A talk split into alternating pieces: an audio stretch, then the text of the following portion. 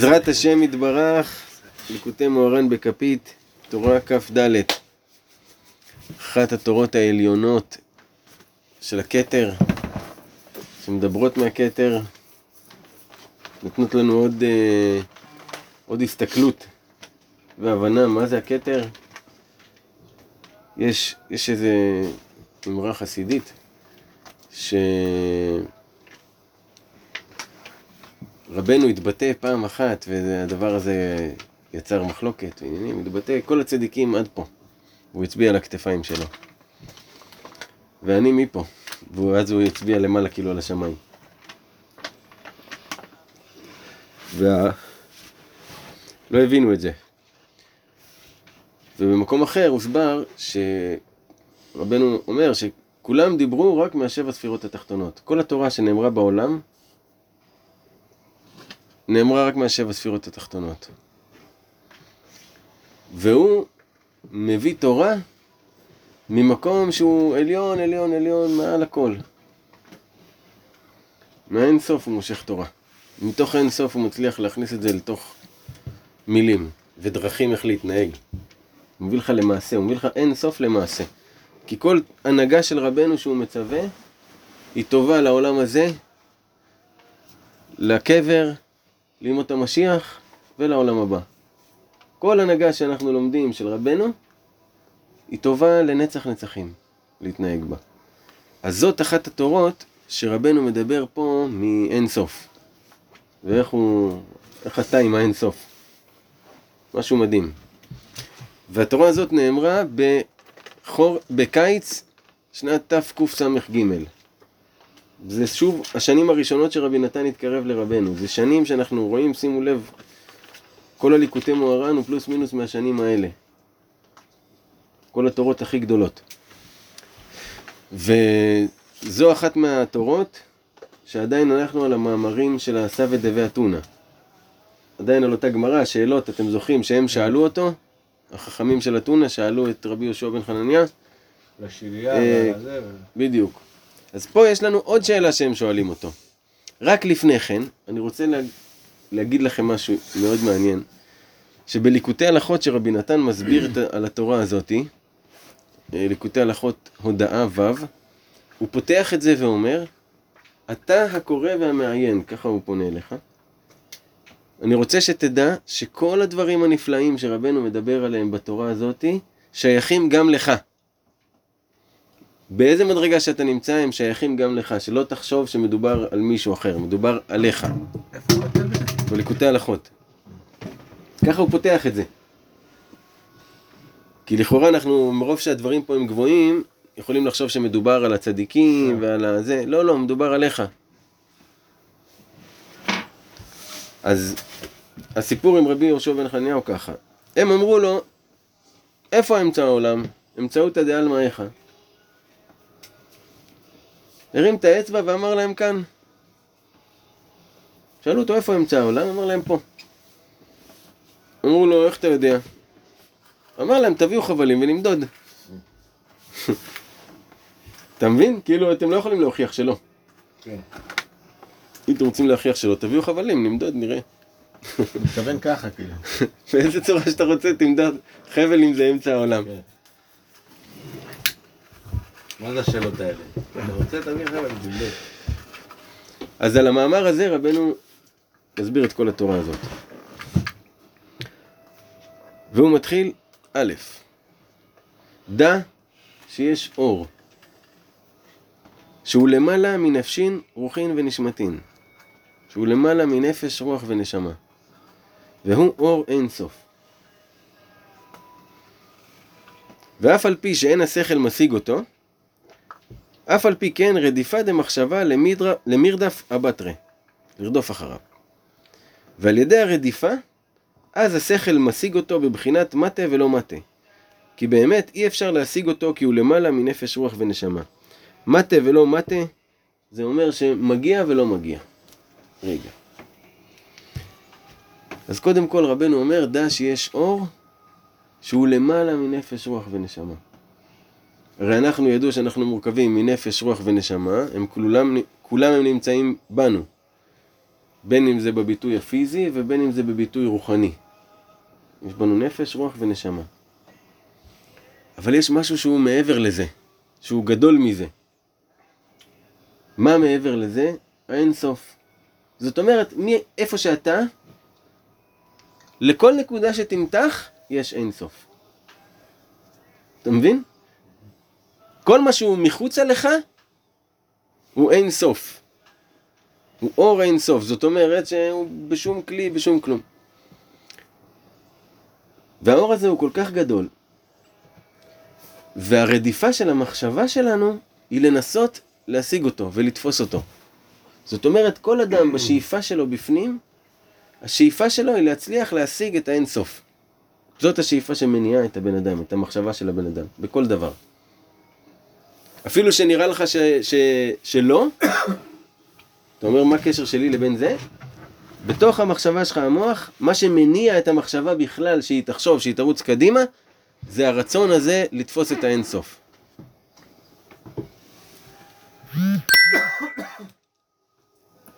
תגיד, זה גם מה ש... וה... רגע, אני אשקיט. וה... הדרך שבה השכל כן משיג את האינסוף,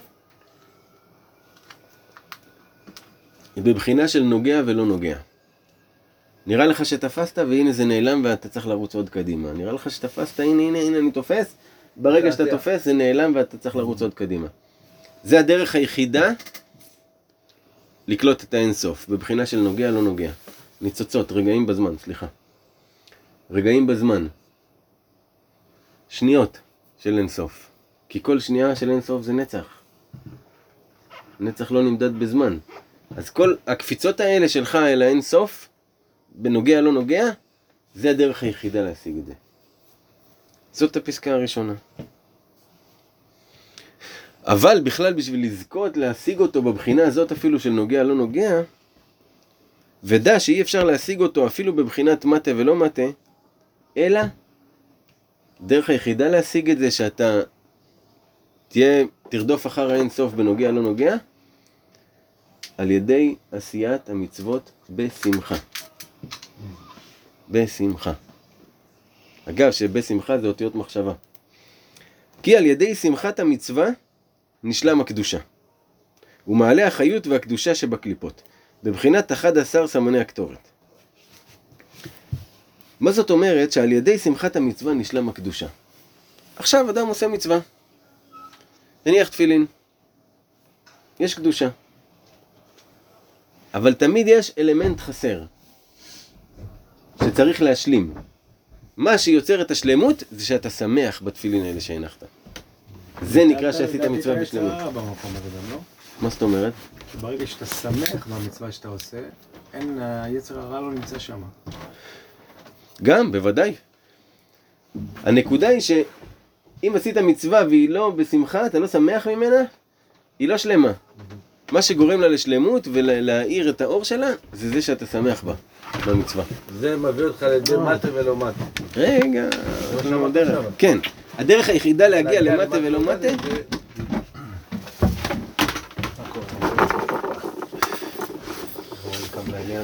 נעיר את השולחן.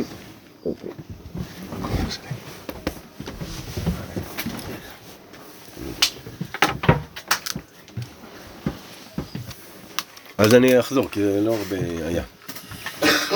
רבנו מתחיל את התורה, שהוא אומר שיש אור שהוא למעלה מנפש, רוח ונשמה. והוא אור אינסוף. יש אור שהוא למעלה ממה שאתה יכול להשיג, למעלה מהמבנה הפיזי שלך והרוחני שלך. הוא, כל מה שמחוץ עליך הוא אינסוף, לכל כיוון. והרדיפה של המחשבה של האדם היא לנסות להשיג את האינסוף. זה מה שגורם לו לרוץ אחר חוכמה, לרוץ אחר דברים, זה מה שמניע לו את המחשבה, זה החומר שמניע אותה. גורם לה לרוץ קדימה. והדרך היחידה להשיג את האין סוף, זה בבחינה של נוגע לא נוגע. נראה לך שאתה תופס, והנה זה בורח ממך ויש עוד. כל הזמן אתה נוגע לא נוגע. כן. אבל כדי להגיע לבחינה הזאת שאתה תהיה בבחינת נוגע ולא נוגע, אי אפשר להגיע לזה אלא על ידי עשיית המצוות בשמחה. זאת אומרת, הדברים שאתה עושה, הדברים הטובים שאתה עושה, הם יהיו מושלמים רק אם אתה תשמח בהם. עכשיו, עשית, התגברת, כמו שהתגברת אתה צחי. השלמות של זה תהיה כשאתה תצליח לשמוח בזה. זה השלמות של המצווה, שאתה שמח תורה, בזה. לימוד תורה. לימוד תורה. אתה לומד תורה, תשמח במה שאתה... עכשיו תראה מה הוא אומר כאן. ומעלה החיות והקדושה שבקליפות בבחינת 11 סמני הקטורת. יש דבר שצריך ל... להבין אותו, שהוא דבר יסודי מאוד. יש לנו 11 סמני הקטורת. 11. מה זה המספר הזה 11? בדרך כלל זה 10, כוח בים. או 7, או 12, או מספרים כאלו, מה זה 11? אלא, יש עשרה קטרין דמסאבותא. יש עשרה כתרים של הקדושה ועשרה כתרים של הטומאה. כתרים זה עיגול מקיף. כאילו יש עשר אה, עיגולים מקיפים של הקדושה וגם של הטומאה. והקטורת, כתוב עליה שהיא מעלה את הקדושה מבין הקליפות בבחינת 11 סמני הקטורת. מה שהקטורת הייתה עושה, היא הייתה מעלה את הקדושה מבין הקליפות. אבל כמה קליפות, כמה, כמה כתרים של טומאה יש? רק עשר. מה זה הסממן ה-11 הזה? אלא הסוד הוא בזה שהקליפות לא יכולות להתקיים בלי ניצוץ של קדושה להתלבש עליו. הבנתם? הקליפות אין להם, אין להם, אין להם חיות ה- בלי שיש ניצוץ של קדושה שהם ממנו שואבים את החיות. זאת אומרת שברשעים אין קליפות. מה? ברשעים אין קליפות. אין דבר כזה לא, רשע להפך. שהוא לגמרי שאין לו ניצוץ קדושה. בגלל שהקליפות באות רק על, מתלבשות רק על ניצוץ של קדושה, אז רשעים הם ניצוצות חזקים. כן? כנגד אותו ניצוץ. אז כנגד אותו ניצוץ, שחייב להיות ניצוץ של קדושה, ועליו התלבשו עשרה קטרין דמסבתא. אבל אם אין איך קדושה, שלא יהיה לעבור לזכות. אם אין קדושה, אין קליפה. מעל העשר, אה? אתה יודע, אבל אם אין קדושה, בשתיים. אין קליפה. תשמע, זה גם לא בהכרח עניין של כן, זכות. אם אין עולם אז אין, אם אין אבל חושך אבל אין רגע, אור. יש משהו שסותר, אם אתה אומר אין קדושה, אין קליפה. שנייה, בוא ננסה רגע להבין את זה שוב, כי מה שאני אומר כאן, הוא חשוב בכלל להבנה של, שלומדים תורה ושלומדים את הדברים האלה, חשוב שהדבר הזה יהיה לך מובן. יש דבר כזה קליפות, נכון? יש עשר כתרים של הקליפות, עשר אה, מדרגות של הקליפה. ויש עשר מדרגות של הקדושה. אבל בקטורת אנחנו רואים שיש 11 סממנים של קטורת. אלא, למה יש שם 11? כי חייב שיש שם גם ניצוץ של קדושה. אוקיי. חייב שיהיה ניצוץ של קדושה שעליו הקליפה תתלבש. זאת אומרת שבכל קליפה שאתה רואה, יש ניצוץ של קדושה. בסדר? הדבר הזה שנקרא אסור, נכון יש לנו אסור ומותר, על מה זה מתייחס המילים אסור ומותר? אסור זה מלשון שהוא אסיר, ומותר זה מלשון שהתירו את ה... מהמאסר שלו. שהניצוץ הוא אסור בתוך המקום הזה. ניצוץ הקדושה אסור, הוא בתוך כלא של המקום הזה, אתה לא יכול להוציא אותו. זאת אומרת, אם אתה תהנה מהדבר, אתה לא יכול להוציא את הניצוץ קדושה שלו כי הוא בכלא. אבל דבר שהוא מותר, אתה כן יכול לפדות את ניצוץ הקדושה שיש בתוכו. זה מובן? אז סממני הקטורת ידוע שהם, מה שהם היו עושים זה את הבירור של ניצוץ הקדושה מתוך העשר כתרים של הטומאה. זה מה שהקטורת עושה.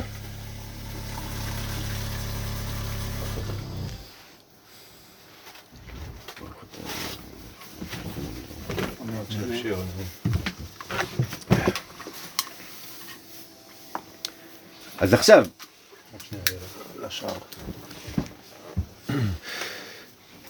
הנתון הזה ברור לנו?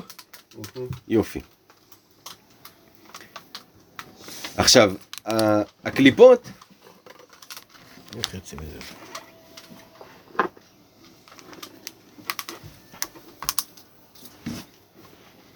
כשאדם עושה את המצוות בשמחה, הוא מעלה את ניצוץ הקדושה שבתוך הקליפות כמו קטורת. זאת אומרת, ברגע שאתה שמח ממשהו טוב שעשית, אתה הוצאת את ניצוץ הקדושה מתוך הקליפה שהייתה שם, וביררת אותו, ויש שמחה גדולה, כמו שהקטורת עושה. כמו שהקטורת עושה. ומה קורה עם הקליפה? פוף, נעלמת. כי הוצאת... פעם אחת והיא... אין את ניצוץ הקדושה, אין לה חיות, אין לה ממה לנהוג, כי אין לה קיום. הבנת? מכל, מכל מצווה, מכל דבר טוב שאתה עושה, תשמח את עצמך. כל הזמן יש לרבנו את הקטע של ה- למצוא נקודות טובות, לשמח את עצמך. והיום ברבי נתן, השתבח שמו שנתן את רבי נתן.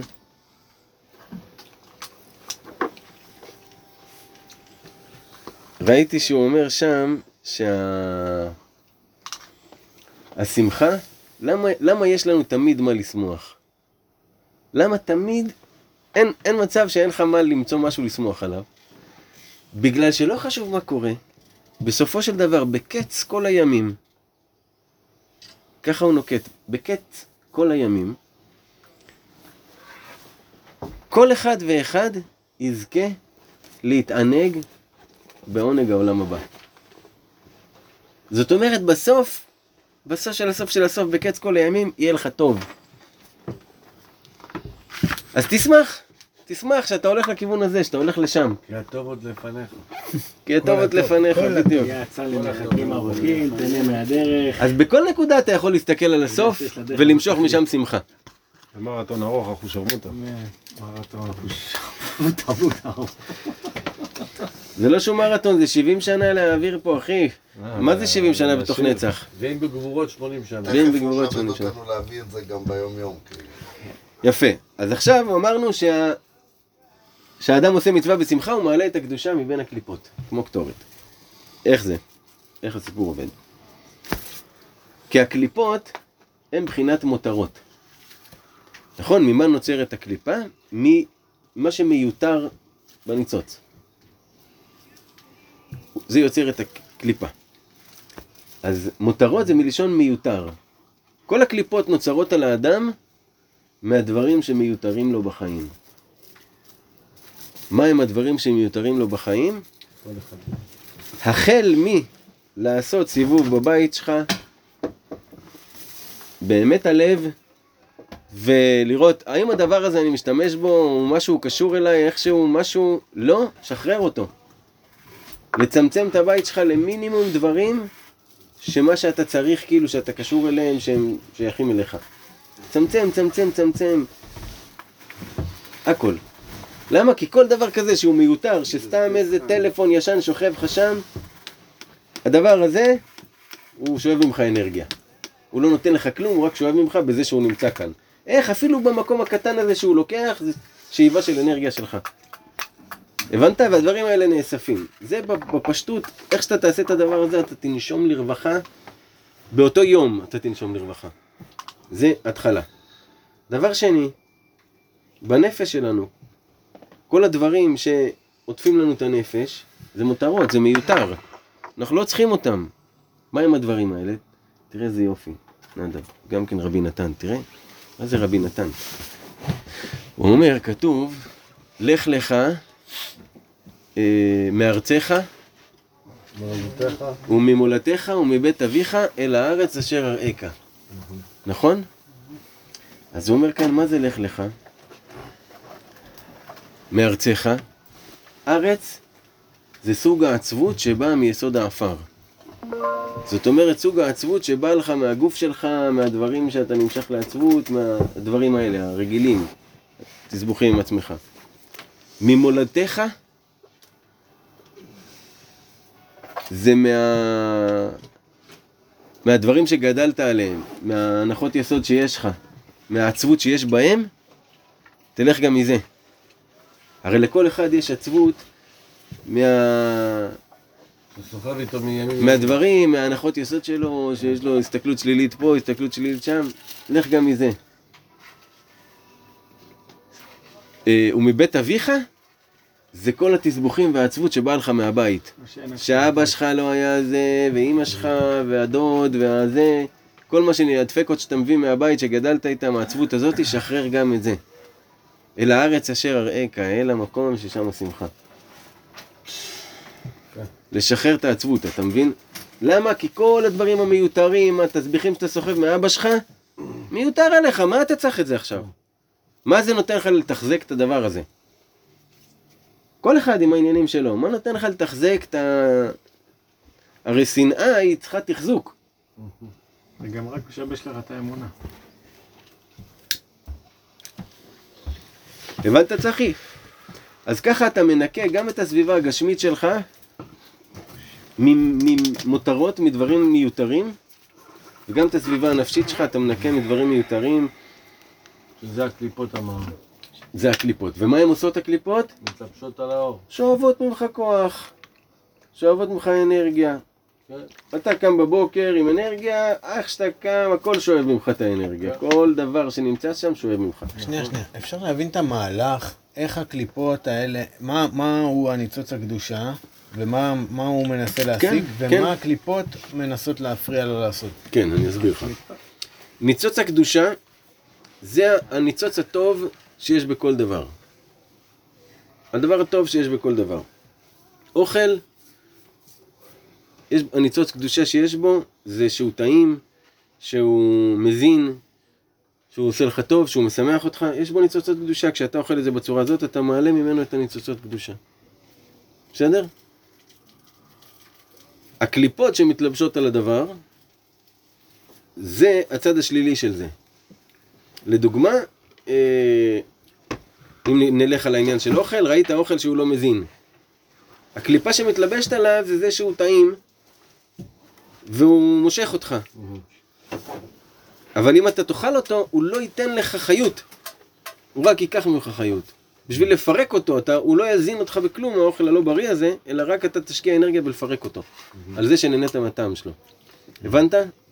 זה כאילו הקליפה ששוב פעם לוקחת ממך חיות. זה משחק על אור. פשוט הקליפות שואבות מאיתנו כל הזמן, יש לנו מלא מלא מלא מלא דברים ששואבים מאיתנו. גם הדברים ש... הגשמיים שנמצאים לנו במרחב, ש... הדברים שבבעלותנו, מה שנקרא.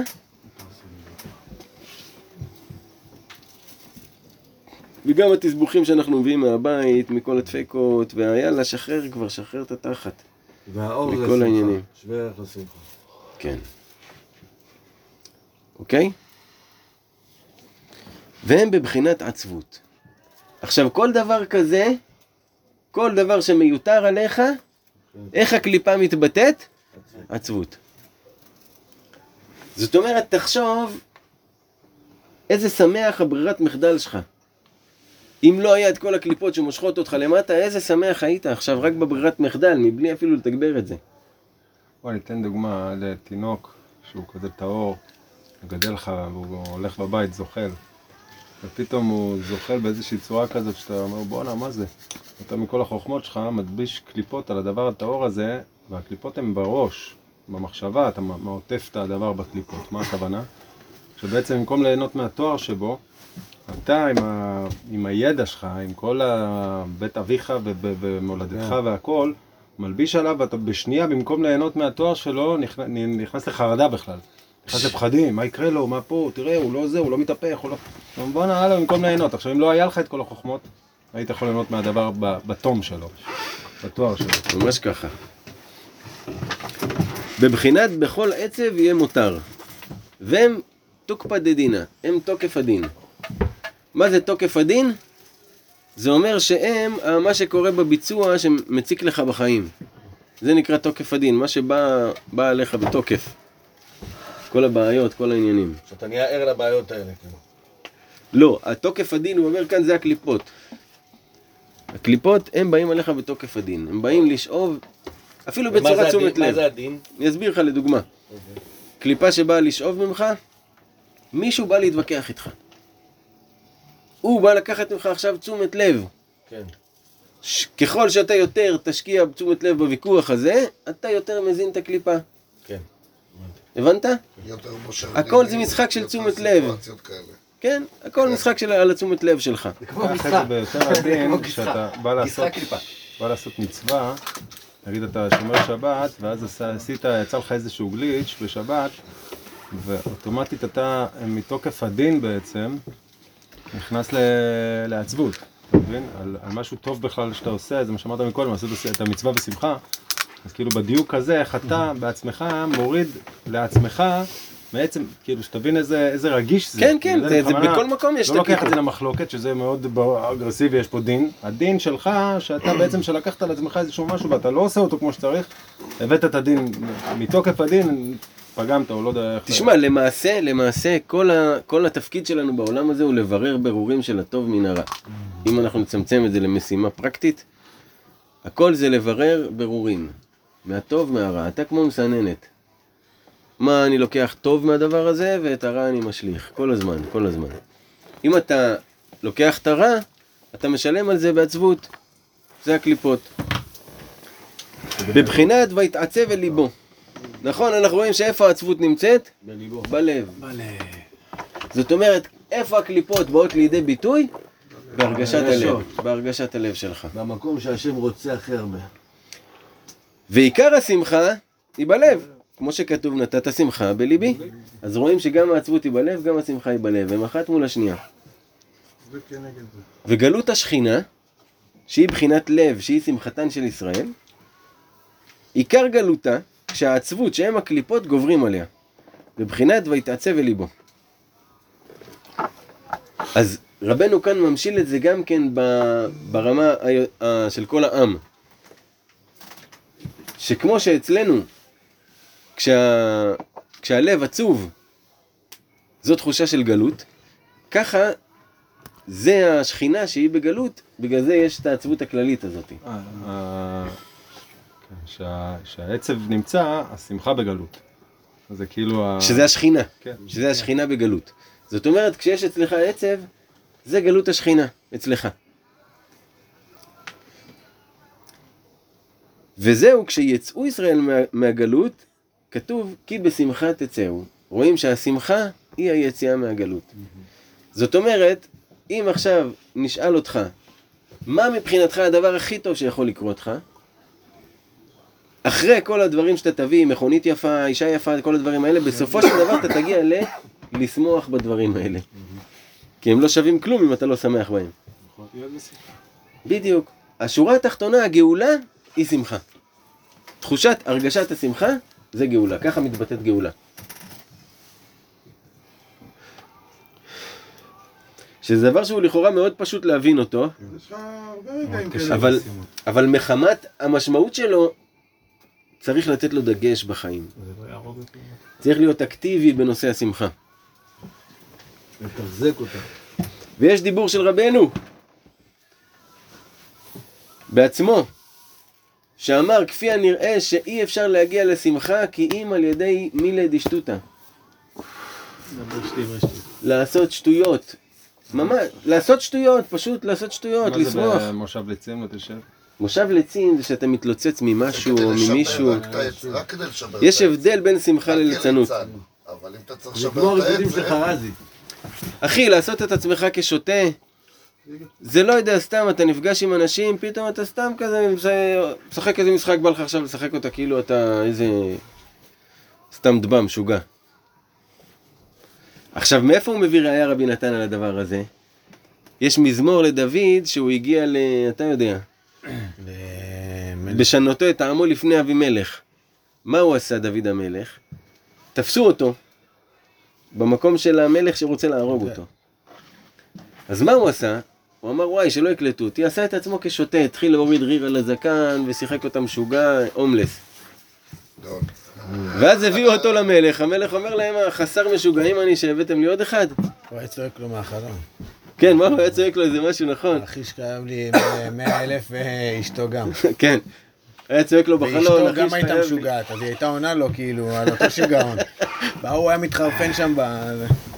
אז הוא אמר, מה זה, זה לא דוד המלך, אין מצב שזה דוד המלך. רבי נתן אומר, ככה בורחים מהקליפות. תעשה את עצמך כמשוגע. לא בקטע מזיק, אתה יודע, בקטע משוגע, אני משוגע אני. אתה מבין? ו- וזה... באופן פלא זה גם יצחיק את עצמך, תצחיק את עצמך, יהיה לך צחוקים עם עצמך בקטע הזה. סתם, אתה בא, אתה נכנס, אתה משחק אותה דמות. מה אכפת לך? תשמע, אני משחק הרבה דמות. אבל- לא, בקטע של כאילו... אבל מה אני אגיד לך? בקטע של לעשות צחוקים. לא, מעירים לי על זה, כאילו אני... מה נסגר איתך? אתה מתחיל... אה. כן. זה הקושי, כי הסביבה לא מקבלת את זה, מה אתה לא משוגע, מה מקבלים אתה את זה כבר, הם זה... מקבלים את זה. כן, אני משוגע, כן, אני משוגע. נעים מאוד, אני משוגע. וטוב. כן, זה זה. נעים מאוד, מה, אני מחויב למשהו? כל לא זמן שאני זה עושה רק. טוב, ולא עושה רע לאף אחד, מה הבעיה? שאני אהיה משוגע.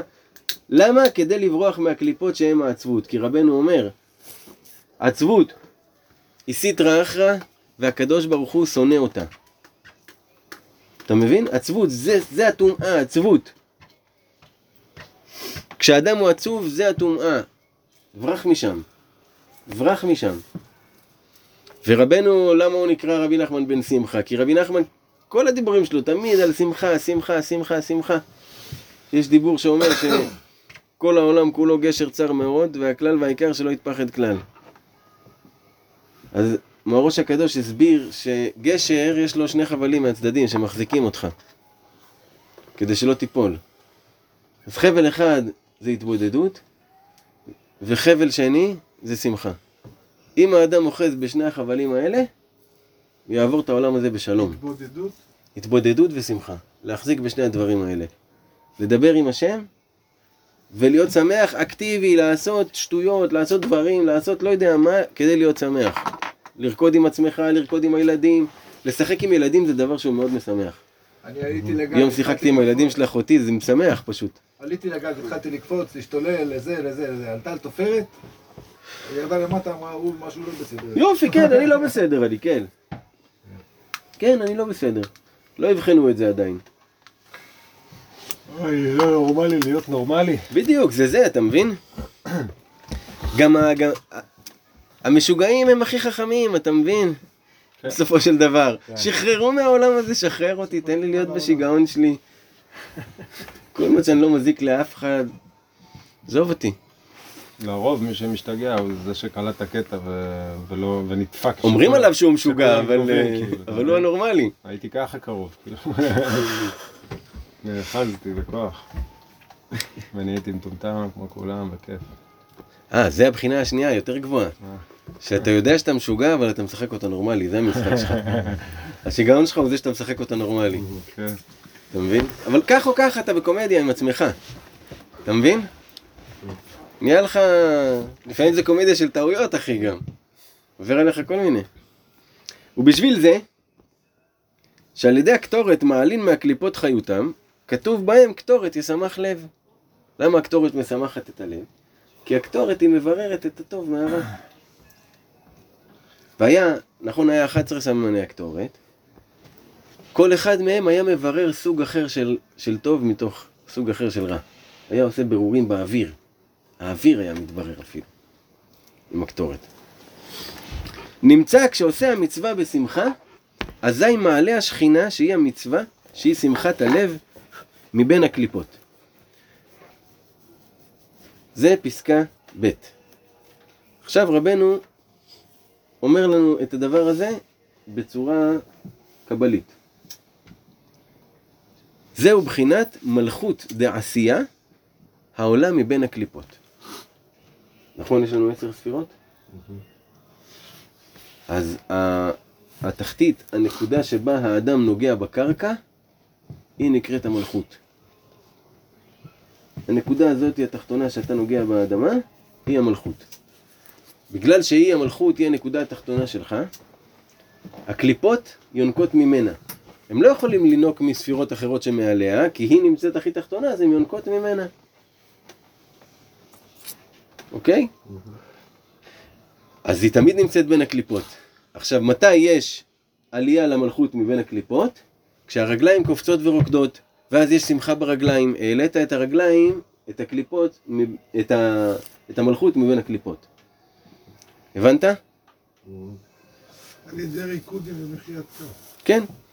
שהוא אומר לך, הדבר הזה, הבירור הזה שקורה, זה העלאת המלכות מבין הקליפות. בגלל זה גם כשאדם שמח, אז הוא יותר קליל והוא יותר קופץ, הוא לא עם הרגליים תקוע על הקרקע. בגלל זה ריקודים זה דבר חשוב. גם צניחה. מה שאתה רוצה תעשה. ריקודים נראה לי יותר פשוט, אחי. אז זה פסקה ב', יש לנו פה, עד פה? מי יכול להגיד את המהלך? מהלך קצר בקצרה. דייגו? התחיל? המהלך, אה, מה פסקה? א', מה פסקה ב'. יש לנו שתי פסקות. עכשיו יש אור שהוא מעבר למה שאנחנו בכלים הרגילים שלנו מסוגלים לחוות, מעבר לרוח, נפש ונשמה, שעל ידי הרדיפה אפשר להשיג אותו בבחינת מגיע לא מגיע. ואי אפשר להשיג אותו אלא על ידי עשיית מצוות בשמחה. על ידי שהוא עושה מצוות בשמחה, הוא מעלה 11 סימני הקטורת, שהם כנגד הקליפות ונגד העצבות. וכשהוא עושה המצווה בשמחה, אז הוא מעלה את השכינה בין הקליפות, בדיוק. שזה העלאת המלכות בעשייה מבין הקליפות. בדיוק. אז זה פסקה ב'. ג'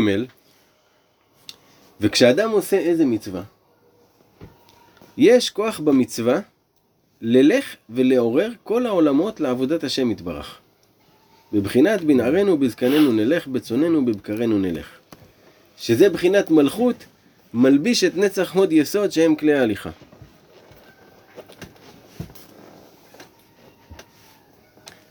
עכשיו, כשאדם עושה איזושהי מצווה,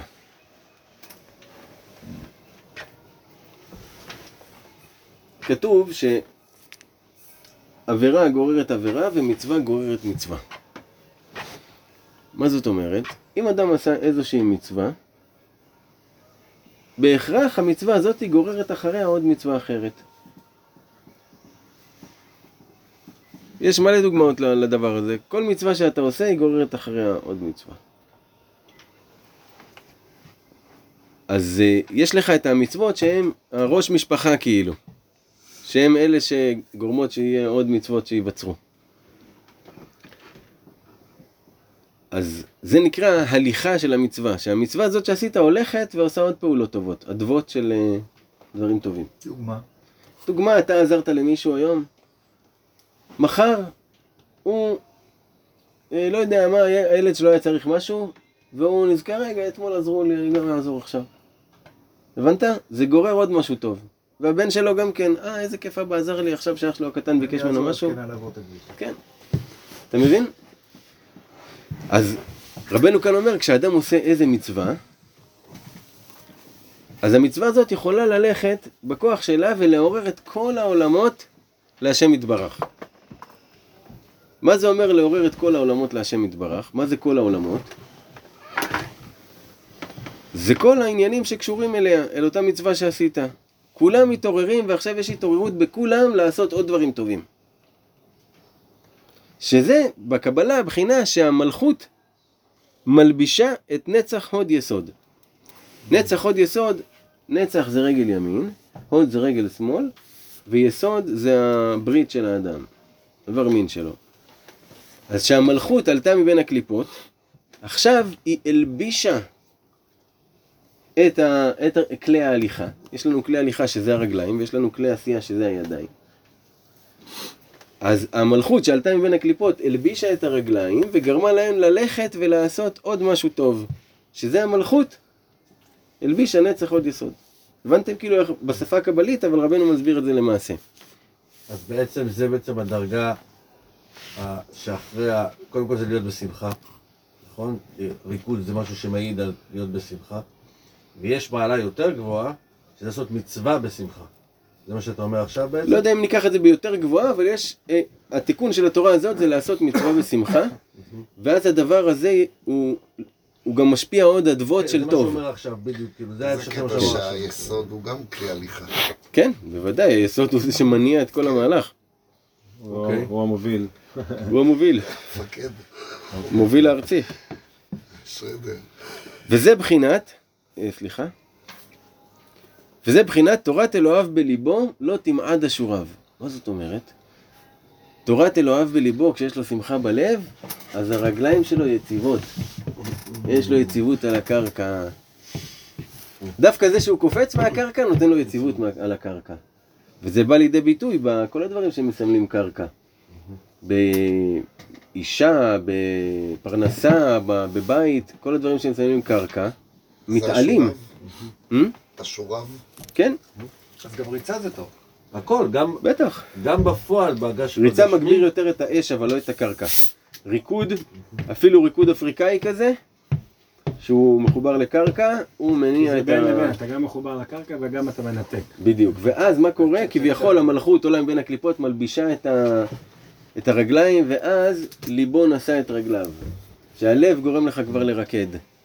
הריקוד לא מהרגליים אלא מהלב כבר מתחיל להיות.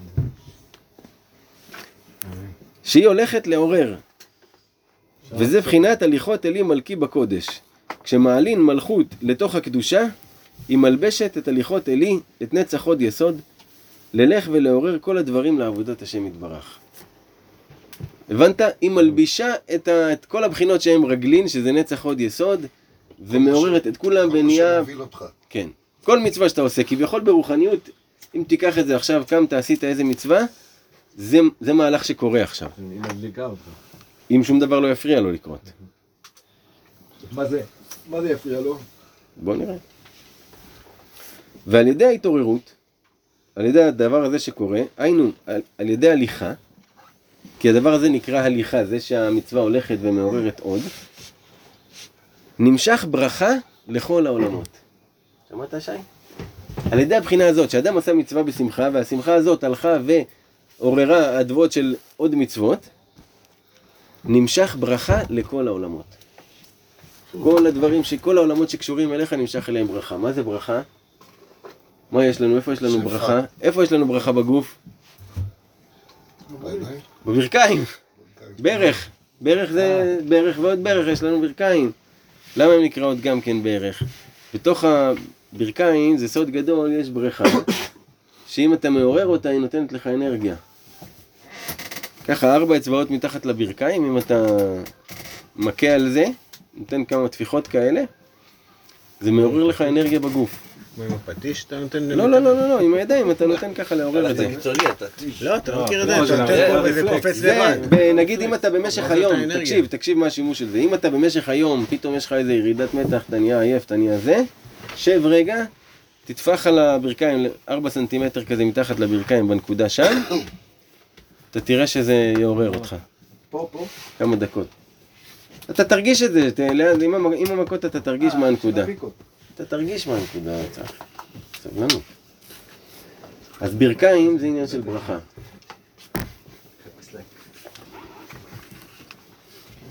ברכיים זה עניין של ברכה. מה הקטע של ברכה? השורש זה ב', ר' וכ'. כמה זה ב'? שתיים. שתיים. כמה זה כ'? עשרים. 20 ור' 200. 222. דאבל. ברכה זה שהדבר מכפיל את עצמו. הבנת? והה, שנוספת למילה ברך, היא הה שהיא ההולדה. לכן ברכה היא גדולה, כי יש לך גם את ההכפלה וגם את ההולדה. כל הזמן יש מהלך של הכפלה והולדה. זה כשיש ברכה בדבר. ברכה מאת השם, איזה של השם. בדיוק.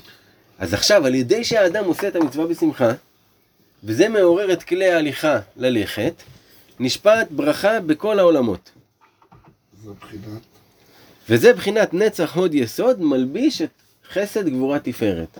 מה זאת אומרת? שהאור מתחיל לעלות לך מהרגליים אל יד ימין, יד שמאל והגוף. שזה נצח הוד יסוד, שזה הכלים התחתונים, הספירות התחתונות, מלבישות את הספירות העליונות. המלכות עולה עוד יותר אצלך. הבנת את המהלך? שזה הספירות. נצח הוד ו... הספירות הן ככה. כתר עליון, חוכמה מוח ימין, בינה מוח שמאל, תפאר, אה, נצח יד ימין, סליחה, חסד יד ימין, גבורה יד שמאל, תפארת הגוף, נצח רגל ימין, הוד רגל שמאל, יסוד איבר המין, מלכות, יש בזה כמה ביטויים לצורך התורה הזאת, זה הנקודה שבה הרגליים שלך נוגעות בקרקע. אז אמרנו, המלכות עלתה מהקליפות מהנקודה שהיא נוגעת בקרקע אל נצח עוד יסוד, אל כלי ההליכה, שזה שני הרגליים ואיבר המין. זה על ידי עשיית המצוות בשמחה, שהיא התחילה ללכת ולהקליט אדוות של אור. הדבר הזה מושך ברכה לכל העולמות. אז הברכה מתחילה לעלות ולהתפשט בגוף גם כן אל הכלים הגבוהים יותר, שזה כלי העשייה, שזה הידיים, יד ימין שזה חסד, יד שמאל שזה גבורה, והגוף שהוא תפארת נהיה ברכה בכל העולמות. המלכות היא היסוד שממנו יש את היניקה לכל דבר? המלכות היא לא היסוד, המלכות היא זה המלכות, אבל ממנה יש יניקה. המגע עם זה- הארץ, עם הגשם. העולמות זה אצלך בעצם. כן. מה זה. המלכות? זה נקודת ההשקה שלך עם המציאות בכל בעצם. הגוף. ברמה החיים, אז זה נקודת השקה עם המציאות, וכל החוויות שקורות פה, כאילו משליכות על כל החוויה שאחרי זה בחזרה יוצאת דרך המלכות, אתה מבין? כאילו זה מעין... כן, שבא לידי. ביטוי במלכות, בדיוק. בסוף זה בא לידי ביטוי שאיך אתה בא לידי ביטוי. זה המתן שלך. אבל אם אתה משנה את זה, אז זה כאילו האופן שאתה רואה את הדברים, המלכות, היא זאת שמשפיעה בחזרה על כל, ה, על כל המהלך, ואז בסוף נהיה פה מהלך אחר שהמלכות שלו שונה גם. ואז בחזרה ההתנהגות שלך כלפי המציאות היא, היא משתנה, ואז אתה מקבל אור חוזר שונה בעצם. וכל הזמן, אם אתה נשאר במקום הזה, אתה רק מתחזק ומתאר. אם אתה הולך למקום שלילי, אתה רק כאילו עושה את- בדיוק את אותה פעולה, רק הפוך. כי זה בדיוק... אז בואו נחזור רגע למהלך. אני קצת לקחתי את זה לכמה... על ידי שאדם עושה מצווה בשמחה, נשלמת הקדושה, ועולה עולה הניצוץ הקדושה מבין הקליפות. הדבר הזה גורם לשמחה גדולה, עוד יותר. השמחה הזאתי הולכת, מלבישה את, את כלי ההליכה והולכת ומעוררת אדוות של אור וטוב. ההתעלות הזאתי זה שהאור הזה עולה אל כלי העשייה ונמשכת ברכה לכל העולמות. איפה הברכה נמצאת? שהם הידיים שמשם כל הברכות. הברכה באה לידי ביטוי בידיים. בפרשה. יוסף מברך את אפרים ואת מנשה, הוא שם להם את הידיים על הראש. כן, כן, הברכה היא בידיים. שזה בחינת ויברך השם אותך לרגלי. נמצא שעולין הרגלין בבחינת ידיים. בבחינת ותלך יד בני ישראל הלוך וקשה. זאת אומרת שהידיים שלו, הברכה שהוא מביא עם הידיים שלו, הולכת ומכה אדוות של אור. זאת אומרת שהידיים מכלי העשייה נהיה הליכה. שהמצווה הזאת הולכת ו- ומהדהדת. אתה מבין? לא חווה קשה, כאילו, מתגשמת. כן. כן.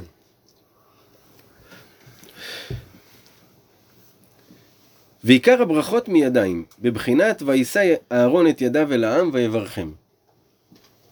כמו שנאמר, מידי אביר יעקב, משם רואה אבן ישראל. זאת אומרת, אנחנו רואים באמת כשמברכים, שמים ידיים על הראש, הכל עובר דרך הידיים. הידיים שלנו יש להם כוחות על. ויהיו ידיו אמונה. כולך בא לידי ביטוי בידיים. כל הקווים, כל הדברים שיש לך כאן, זה אתה. כי הידיים מייצגות את מי שאתה, והם הדרך שלך להוציא את עצמך החוצה. בגלל זה זה חשוב מאוד, משם באה נטילת ידיים? בטח, ידיים. מה- מה זה פורניים. בגלל זה חשוב מאוד העניין של. ידיים. תראו, יש לנו מגע עם הקליפות בכמה נקודות. אחד זה ברגליים שנוגעות בקרקע. שתיים, כל העור שלנו שעוטף אותנו, הוא נוגע בקליפות במה שמחוצה לנו. אה, שלוש, כפות הידיים שלנו, שכתוב על הידיים, ידיים עסקניות הם. זאת אומרת, הידיים תמיד בחזקה שהן לא נקיות. למה? כי הן מתעסקות בדברים, אתה לא שם לב מה הן עושות אפילו. אז תמיד ידיים צריכות ניקיון. וככל שאתה יותר מתאר את הידיים שלך, יותר טוב. שבספר המידות רבנו אומר, על ידי שנוטל את ידיו בכל עת, על ידי זה מזכך את ליבו. למה? כי הידיים הן גם קשורות ללב. שלוחות. נכון, שים לב, בדיוק הן נמצאות איפה בקו של הלב.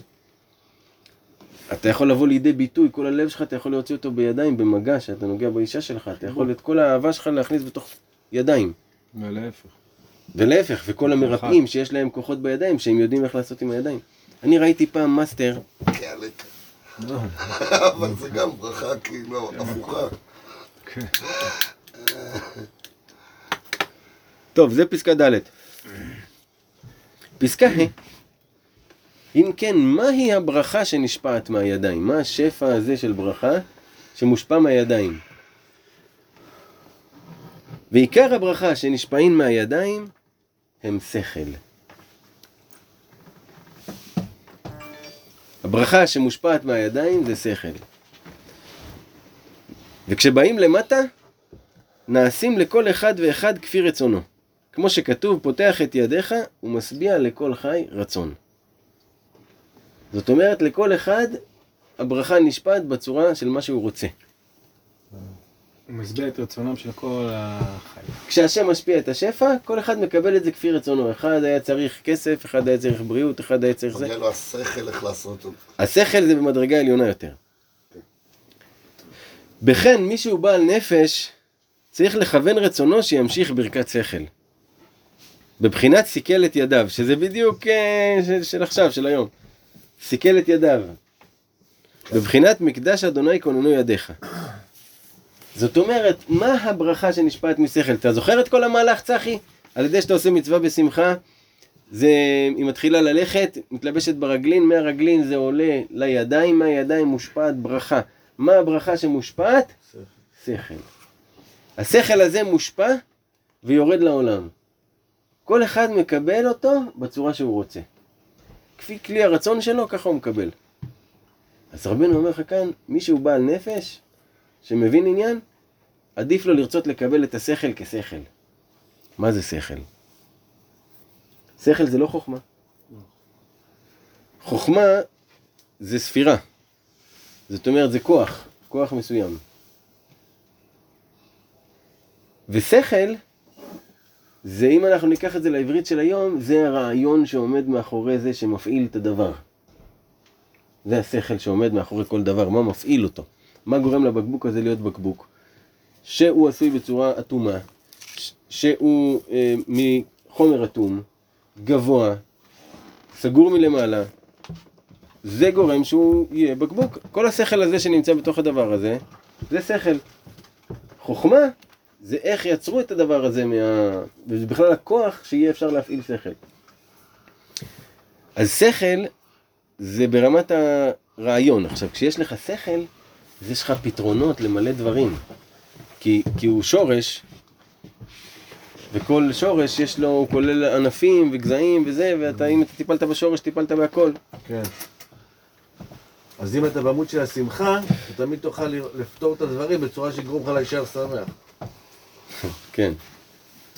העניין הוא שפע, שנשפע לאדם שפע השכל, זה הרגשה כזאת שלפעמים קורה שאתה, ב, נגיד אתה בשיעור תורה, והרב מדבר, ונהיה כזה איזה מצב מדיטטיבי כזה, שמתחיל להיות מושפע עליך מלא תובנות, מלא דברים, אתה מבין, במהירות כזה רץ לך מלא מסקנות, מלא עניינים, זה שנשפע עליך שפע השכל. ההרגשה הזאתי. עכשיו אנחנו תכף נראה מה קורה עם כל הסיפור הזה.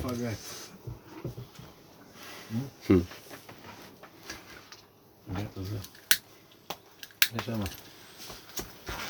חשבתי שיהיה אספקה. אז זה שחסד, גבורה, תפארת, מלבישים את חוכמה, בינה, דעת. זה שכבר האור התלבש ונהיה במדרגה גבוהה יותר בספירות העליונות שהן בראש. מתחיל להיות מושפע עליך שכל. עכשיו, מתקדמים לפסקה ו'. מה עושים עם השכל?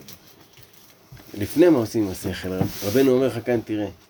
וצריך להמשיך אמונה לתוך ברכת השכל. קיבלת עכשיו מלא שכל, מלא מסקנות, מלא עניינים, תאמין. ויהיו ידיו אמונה. כי אין לסמוך על השכל בעצמו, כידוע. הרי רבנו לא בעד לסמוך על השכל שלך. ממש לא. שתהיה באמונה שבשכל אתה מקבל מאיתו. שתהיה באמונה שהשם ייתן לך את השכל הנכון, לעשות מה שצריך לעשות. וגם השכל שקיבלת.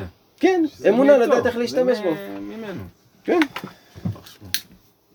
הקטע של מה שדיברנו אז בסוף השיעור, של הברכה, שהכי מדויק בסופו של יום זה לבקש את, ה... את מה שהכי נכון שיקרה, ולא מה יקרה. אז זה ברכת השכל, כן? שיהיה לך את השכל להתמודד עם כל לעשות את מצב. הדברים הנכונים. כן.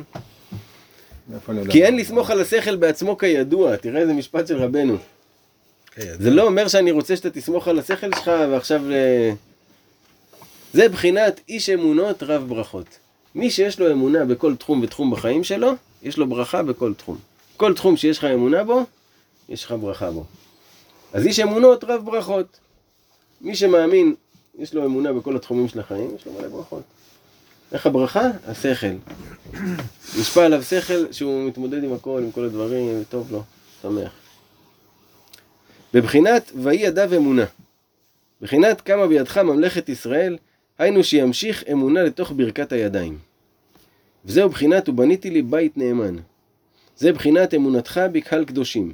קודש זה בחינת מוחין.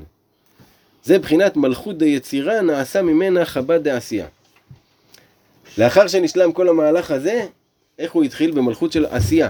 ואז עכשיו זה עלה לעולם יצירה. ואז מלכות של יצירה מתחילה את המהלך הזה. וככה כל הזמן זה עולה ועולה ועולה. אותו פורמט כל הזמן, אה, כן. שרק מתלבש גבוה וגבוה. שבנוי על גוף האדם. בגלל זה כתוב מבשרי אחרי זה אלוה. הגוף שלך, כל האלוהות נמצאת בתוכו. בצלמו כדמותו. שנייה, רגע, אבל אה, לא בדיוק הבנתי איך, אה, נגיד, זה עובר שלב מהידיים למעלה? במדרגה. שנשפע שפע השכל. מה, מה המלכות הבאה של אחרי הידיים? שני... לא, היא עלתה מהידיים אל, אל הספירות של השכל. כן, אל חוכמה בינה דעת. אוקיי. ואז נשלמה ספירה, וזה נהיה אה, יצירה, עולם יצירה, הם עלו לעולם יצירה מעולם אה. יצירה. ואז עכשיו זה מלכות של יצירה. אוקיי, וזה במה מתבטא המלכות של היצירה? אנחנו לא ניכנס לזה, כי זה דברים שהם... אני באמת גם לא יודע למה רבנו, זה אחת התורות היחידות שהוא מדבר בשפה כזאת קבלית. טוב, לא, לא משנה, למה- באיזה סטטוס אתה אבל נמצא? אתה מדלג עכשיו? לא, לא אבל זה מדלג. מעניין, כי מה שהוא אומר... לא מדלג, אני מסביר את זה, אבל פשוט אי אפשר להיכנס לזה יותר מדי, כי זה דברים שהם בסיסיים. מלכות היצירה אוקיי. נעשה חב"ד לעשייה. זאת אומרת שהגילוי בעולם מעל נעשה כלי השכל שלך. בסדר, לא, אני מתכוון בפועל מה התובנות זה. של עולם מעל. כן, כן, כן. זה השפע השכל שמושפע עליך, אבל אה, אתה חייב להמשיך אליו. ברכת אמונה. אמונה זה גם שאתה תאמין שאם קיבלת את השכל הזה אז ככה צריך. להתפלל על מוחים. תאמין בעצמך. ובפנימיות הברכות, שהוא דקות הברכות, יענו הנקודה הפנימית של הברכה. נתברך מהם המסדר והמיישב של השכל, שהוא בחינת כתר, בחינת ואהיה עמך ואברכך. רגע. אמרנו זה עלה לחוכמה בינה דעת. מעל זה יש את הכתר, נכון? כל המהלך הזה שואף להגיע. אה, בוא'נה. הדבר הזה, בגלל שעכשיו עשית את המהלך כמו שצריך, נוצר כוח שנקרא כוח המסדר והמיישב את השכל. זה היישוב של הדעת. כוח המסדר והמיישב של השכל. כוח שעוצר לך את הרדיפה. הוא עוצר את הרדיפה כי אם אתה תמשיך לרדוף אתה תצא מהכלים. אז מתחיל להיבנות לך הכלי הזה, כי אמרנו שעל ידי עשיית המצוות בשמחה, אתה מתחיל ליהנות מהאור בנוגע לא נוגע. איך נוצר נוגע לא נוגע? לך יש רדיפה, יש כוח שאתה מגיע אליו אחרי שעשית את המצוות בשמחה, שנוצר ה... נגיעה לא נגיעה. עצור, עוצרים אותך. המתנה. בדיוק. שזה כתר, שזה בחינת המתנה, כמו שדייגו אמר.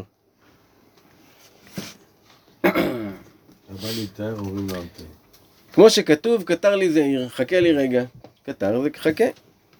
כי, כש, כי כששואלים את האדם איזה שכל, אומר, המתן עד שאתיישב. אומר, רגע, אני רגע אתיישב בדעתי. ואז, זאת אומרת, שכל צריך רגע לחכות איתו. וגם שם צריך אמונה. מבחינת המון מופלא. כן. וזה בחינת שמפנימיות ח- חסד גבורה תפארת ומפנימיות מלכות של יצירה, נעשה כתר של עשייה. זאת אומרת שהספירות האלה והאלה יחד יצרו את, את הכתר של העשייה, שמהו הכתר של העשייה? הכוח המעכב. הכוח המסדר והמיישב את השכל. שוב, כי האור שלך שואף לאין סוף, וזה שיש לך כתר, אפילו שזה כבר יצא מהגוף שלך, הכתר הוא הילה שסביבך, עדיין יש לו איזה נקודה שהיא בכתר שהוא נעצר שם. כי אתה עדיין לא מוכן להיות מלך. כי אתה לא יכול להתפשט, אתה ת- תמות. כן. אם אתה תצא מה- לאינסוף, אתה תמות. יש פה רמז. הוא אמר מפנימיות. מפנימיות זה ומפנימיות זה. זאת אומרת שהוא רומז לך שיש גם חיצוניות לכל אחד, חד משמעית, שמחזיר אותנו לקליפות בהתחלה. חד משמעית. חיצוניות זה קליפה. וכן עולין העולמות עד למעלה. עד אצילות למעלה למעלה. ואז אתה מגיע למעלה למעלה. וזה ברוך כבוד אדוני ממקומו. ברוך זה בחינת ידיים, כבוד אדוני זה בחינת אמונה, ממקומו זה בחינת כתר. אז בואו נחזור רגע שנייה עוד הפעם על המהלך. זה הולך ומתקדם. יש הרדיפה הטבעית של המוח להשיג את האינסוף. הדרך היחידה לא לצאת מהכלים, אגב, שנייה אני רוצה לעצור ולדבר על זה. על הנושא הזה.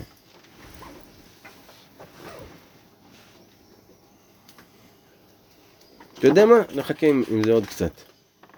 אה, התורה לא עוד ארוכה, היא לא ארוכה. בהמשך. נחזור על המהלך.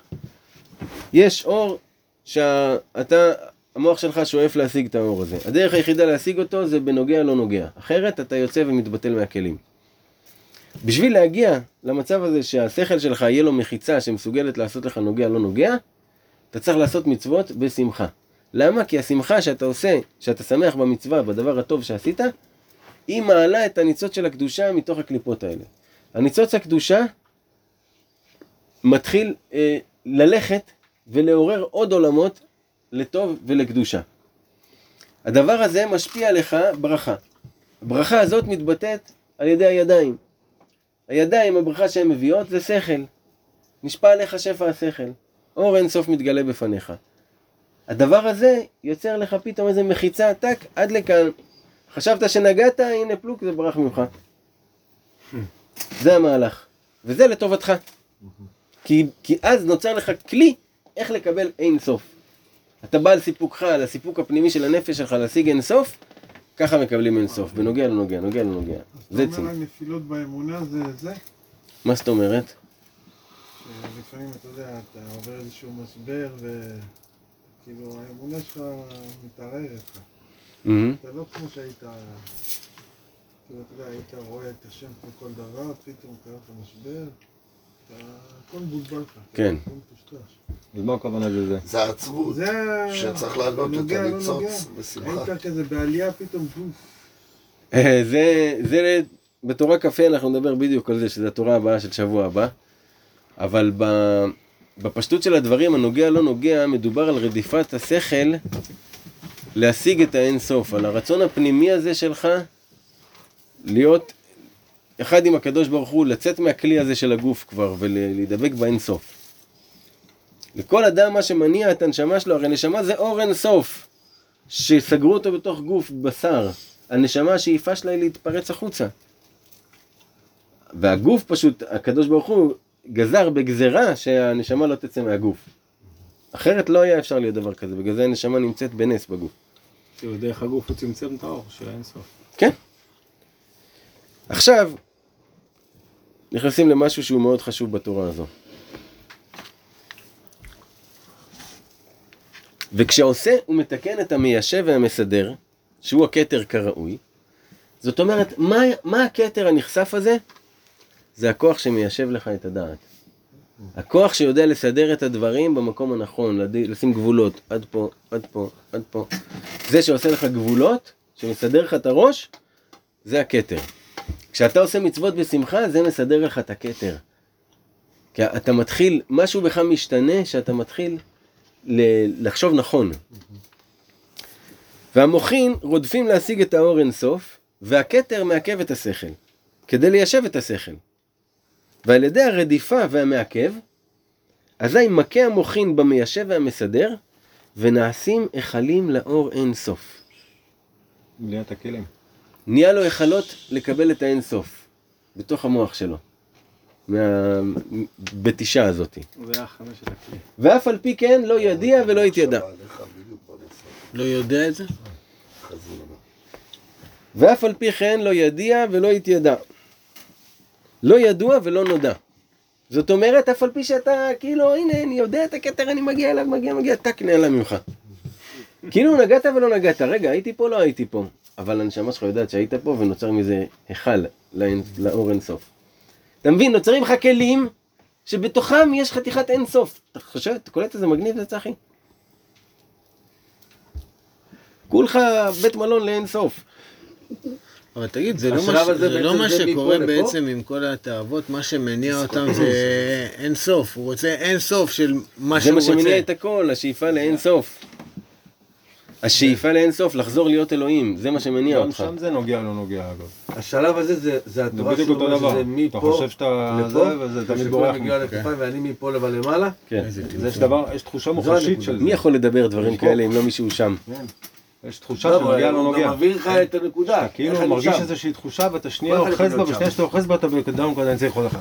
כאילו זה ה- זה הלופ שיש לך, וזה בדיוק הנוגע לא נוגע, וזה גם באור כאילו? עכשיו בפשטות, בפשטות, דבר מעניין מאוד. אנשים עם הפרעת קשב וריכוז, שמאובחנים עם הפרעת קשב וריכוז. חקרתי קצת את הנושא הזה. ה- הבעיה שיש להם בראש, היא לא שהם, המוח שלהם רץ מהר, אלא שהכוח שמעכב, לא עובד. זה שאמור לעכב להם את הרדיפה הטבעית, ולשים את הגבולות, ולשים את קוראים לזה, אגב, בשפה המדעית זה נקרא GABA. יש לך, ממברנה כזאת שאמורה לווסת את האותות החשמליים מהמוח. ושלוקחים אה, כל מיני, אה, כאילו, כדורים פסיכיאטריים או כדורים פסיכיאטריים light לצורך העניין, אז מה שזה עושה, אפילו דברים טבעיים, המטרה היא לחזק בעצם, להחזיר את ה GABA לפעולה.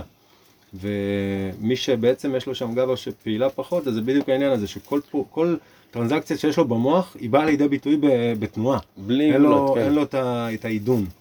וזה זה בדיוק זה. אין לו את המחיצות. יש גם ש... אם, אם בן אדם שואל אותך מלא מלא שאלות, ואתה רוצה לענות לו, אז אתה אומר לו, חכה רגע, תן לי, שנייה, שנייה, תן לי לענות לך. אז יש הרבה אנשים, המוח שלהם כל הזמן בשאלות, כל הזמן בשאלות. אז גם אם מגיעות אליהם תשובות, במציאות אותם. הכל סלט. ויש קטע במדיטציה, למשל, לא, לקחת לא שאלה אחת. לשאול יש אותה, ולדומם את השכל עד שתגיע התשובה.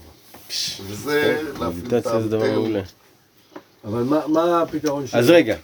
זה לא פתרון, הוא מסביר לך מה קורה בתהליך הזה שתיארנו עם השמחה של המצווה ושהכל עלה. לא, מה אתה אמרת בעצמך? חקרתי את הנושא של... אה, של ה... של וריכוז. ומה שריטלין עושה, אוקיי. הוא פשוט מפעיל את הכוח המעכב.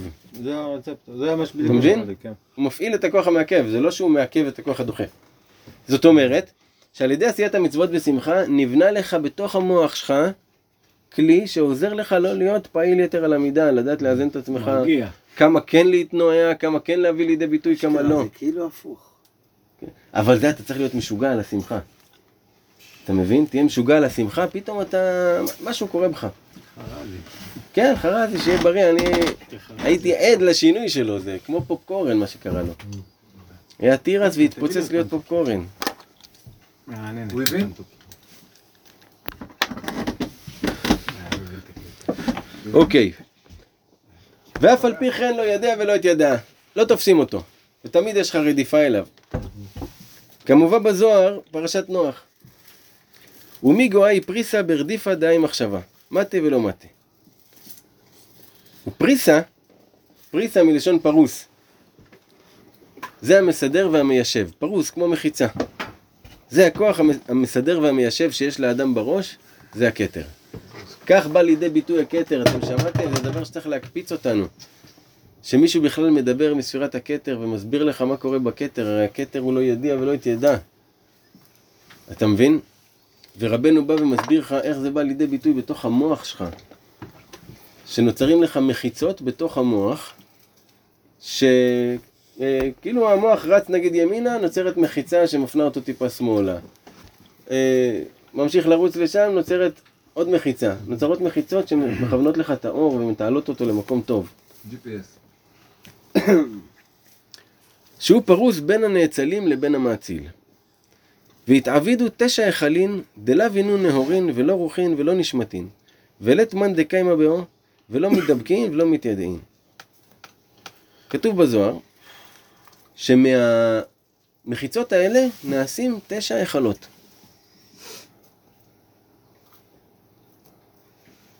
שהם לא, הם לא אורות, ההיכלות האלה הם לא אורות, והם לא רוחות, והם לא נשמות. ואין מי שיעמוד בהם ואינם מושגים ואינם נודעים. מה המילה הראשונה? לא, מה? אורות לא כנגד אורות. נפשות. כן. מעניין. אז הוא אומר לך כאן, מביא לך ראייה מהזוהר, שהדבר הזה כתוב בדיוק בזוהר. שמה... מה... הפריסה, שזה הכתר והמיישב, נוצרים ממנו תשע היכלות, הראשון, לא? כן, והפריסה נוצרת על ידי זה שהוא... עושה את המצוות בשמחה. זה השורה התחתונה, לעשות, לשמוח מהמצוות. ודע שזה תכלית הידיעה. כי תכלית הידיעה, שלא נדע. נכון? איך אתה יודע שאתה יודע משהו? שאתה לא יודע אותו. כל זמן שאתה חושב שאתה יודע, לא אז. זהו, אתה לא יודע. הבנת? אז זה אומר לך, זה תכלית הידיעה שלא נדע. שהאדם הוא נמצא כל הזמן ברדיפה והמעכב. כל הזמן מגיע, לא מגיע, מגיע, לא מגיע. זה אומר שאתה... חושב שאתה יודע ואתה לא יודע. בדיוק. אתה מבין שאתה לא יודע. בדיוק. וזה בחינת והשביע בצחצחות נפשך. כי אורות אלה הם הצחצחות, שהם למעלה מהספירות. אשרי מי שזוכה שירדוף מחשבתו להשיג השגות אלו. אף על פי שאין יכולת ביד השכל להשיג אותם, כי לא מדבקים לא ידיען. זאת אומרת, מה אתה צריך פה בסיפור? את הרדיפה. להשיג אתה לא תשיג. אבל תהיה ברדיפה להשיג את האור הזה. תר- תרצה להשיג את האור הגבוה ביותר. כמה שאתה חושב איזה טוב השם, פתאום הוא מראה לך שכל מה שחשבת איזה טוב השם, מראה לך כמה עוד יותר טוב. אתה יודע איך זה בא לידי ביטוי? אפילו בתורה שאתה לומד. תתחיל לחפור בספרים חדשים, תתחיל ללמוד, להיכנס, להתעמק קצת ב- בסודות של התורה, בעניינים. אתה תקבל אור שאתה תרצה לרדוף אחריו. אתה מבין? כל הזמן לרצות לרדוף אחרי האור הגבוה יותר. ולשמוח בדברים שאתה עושה. ואם אתה שמח בדברים שאתה עושה, ממילא נוצר לך הכוח הזה, נבנה לך כוח כזה בתוך המוחין, לעשות מצוות בשמחה. כן, זה השורה התחתונה. והתשעה היכלים האלו נעשים על ידי הבתישה שמבטשין המוחין בכתר בשעת הרדיפה. מה שיוצר אותם זה המרדף של השכל ושהוא נתקע ב... אתה ב... עושה להם חומות. כן. העניין הוא לעשות מצוות בשמחה, לא להיות בשמחה. לשמוח במצוות. זה. נקודה מסוימת, אני אסביר לך. במה היא שונה משתי אלה שהצגת. לשמוח במצוות, איך יוצאים מנקודת הנחה שאתה עושה מצוות? שאומרים לך כבר תשמח במצוות, יוצאים מנקודה ש... שאתה עושה מצוות. נכון, אמת, יוצאים מנקודת הנחה שכל מי שהוא ישראל עושה מצוות. כל אחד, אפילו זה שחושב שהוא הכי נמוך, הוא עושה מצוות. בלי שהוא יודע אפילו. אוקיי? אז אומרים לך, תשמח במצוות שאתה עושה. בשביל לשמוח בהן, אתה צריך לראות אותן. ולמה אתה כל כך שמח במצוות? מה יש לך כל כך לשמוח מזה שעשית מצווה? מה יש לך כל כך לשמוח שהנחת תפילין? כי אני מאמין. כי אתה יודע שיום אחד, בקץ כל הימים, אתה תשב ותתענג בעינוג העליון. זה מה שמשם אתה לוקח את השמחה שלך. ואז כשאתה יודע שהדבר הזה, רגע, וואו, איזה כיף, מה זה הולך לעשות לי, אני שמח בזה, זה, לשמחה הזאת התכוונו. אתה מבין? זה אומר שהמצווה באמת תשמח אותך, אחי. הנחת תפילין, כתוב בגמרא על אחד שראו אותו שמח כל היום. אמרו לו, מה, מה אתה כזה שמח? הוא אמר להם, אנא תפילין כמה נחנה. אני מניח תפילין. על זה הוא שמח כל היום. אתה מבין? אם אנחנו נחשוב מה זה תפילין, אתה יודע, זה, זה הקדוש ברוך הוא מצמצם את כל האור שלו בתוך התפילין ומכניס לך אותו לתוך המוח ולתוך הלב. גם בן אדם יכול גם לבחור. ש- שבוע שעבר גם הוא יכול לבחור מכל המצוות את זאת שעושה לו שמחה, ולהידבק בה. חד משמעית. אם הוא אוהב אה, מקווה או התבודדות או... גם דיברת על זה. שבוע שעבר לגבי התפילין, שאתה כאילו, תתנהג כל הזמן כאילו אתה מתהלך עם תפילין. כי תפילין הן גם משמחות את הלב. כן, אבל גם. ה- לפעמים איך אתה רואה את ההתעלות של השכל, גם היראה, אתה מתכוון. היראה. שהוא בעצם מביא אותך לנקודה, זה שאתה הולך עם תורה אחת הרבה זמן. ואז אתה כל פעם עולה איתה, ועולה איתה, ועולה איתה, ומספיק תורה אחת, כמו שאמרת, בן אדם אמר, "אני רק הנחתי תפילין בבוקר, וזה עושה אותי כאילו שמח כן. כל היום. זה להתמקד באיכות של הדבר. להיעדר מצווה. גם תחשוב, זה בעצם שוב פעם אנחנו חוזרים למיינדפולנס. אם אתה עכשיו מתבונן על המצווה שאתה עושה, ואתה אומר, בוא'נה, תראה, אני עכשיו עשיתי משהו, עכשיו עזרתי לבן אדם הזה. יכלתי גם לא לעשות את זה, נכון? יכלתי להמשיך בדרכי, אבל בחרתי ל- לעצור את החיים שלי ולעזור. איזה. כיף, זה יצא. כן. כאילו, אתה אומר, תפרגן לעצמך. אתה מפרגן לעצמך, כן. מה? כן. זה שמחת המצוות. קטע שהתורה אומרת שאם לא תפרגן עצמך לעצמך. לא מי את יפרגן? עצמך. מה, השם לא, לא תעצים את עצמך, אתה את צריך לפרגן את עצמך ולהגיד עשיתי. אני לא לא בגאווה, לא בקטע של. גאווה. אתה מבין, זה כי אתה לא מתבונן על זה. מה זה לא אם לא מצווה? אתה יכלת לא להניח. אני הוא מודה לקדוש ברוך הוא יש כל יום הרבה בזמן מצוות, שלו. מישהו בא מבחוץ, אומר, מה עכשיו, אני יודע. לעשות? רבי, אני לא רואה בזה מצווה. וואי, איזה יופי. אבל עכשיו. אני אתחיל להסתכל בזה מצווה. טוב, אין לנו עוד הרבה, אנחנו כבר מסיימים. תראה, אז התשעה היכלים האלו נעשים על ידי הבתישה שהם מבטשים אחד בשני. והמוחין הם תלת. והמוחין הם, הם שלוש. וכל אחד כלול משלוש, כי נכללים בשעת הרדיפה ושלוש פעמים שלוש הם תשע וזה התשעה היכלים. וזה העניין עמוק עמוק מאמצענו כמובן למשכיל. וכאשר רמז לי רבנו ז"ל בעצמו, גודל עמקות הסוד הנורא הזה שמגיע למעלה למעלה וכו'. כמבואר בתורה הזאת למעיין. וההכרח לדבר, לבאר הדבר קצת. עכשיו רבי נתן נכנס לבאר לנו את זה, שנבין את זה קצת יותר. והוא, כי הכתר הוא המיישב והמסדר את המוחין. דהיינו, הכוח שיש בשכל של אדם ליישב ולסדר את המוח והדעת לבל יהרוס לצאת חוץ מן הגבול, זה הכוח הוא בחינת כתר כנ"ל. מה זה אומר שיצא חוץ מן הגבול? רגע, נעצור על זה.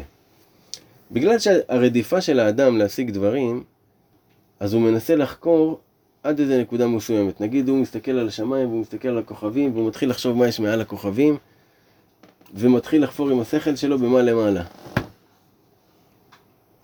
אז השכל שלו כבר יוצא מהגבול, כי זה דברים שהם מחוץ לגבול האנושי להשיג אותם. הקליפות. כן. אז לפעמים השכל של האדם, הוא רץ עם המחשבות שלו יותר מדי. יותר מדי קדימה בשלבים. אתה מבין? ואז? אז הוא יוצא מהכלים. כמו הרבה אנשים נגיד חוזרים בתשובה ופתאום מרוב האור שהוא מקבל הוא חושב הוא המשיח. כמה כאלה יש אחי? כמה כאלה? זה יצאו מהכלים. האור של התורה יכול להעיף אותך. להעיף אותך. רוב האנשים שנמצאים במצוקה נפשית, חוו הם דבר מגיעים כזה או אחר. מעוצמת אור אה, חזקה מדי, שלא היה להם כלים להכיל אותם.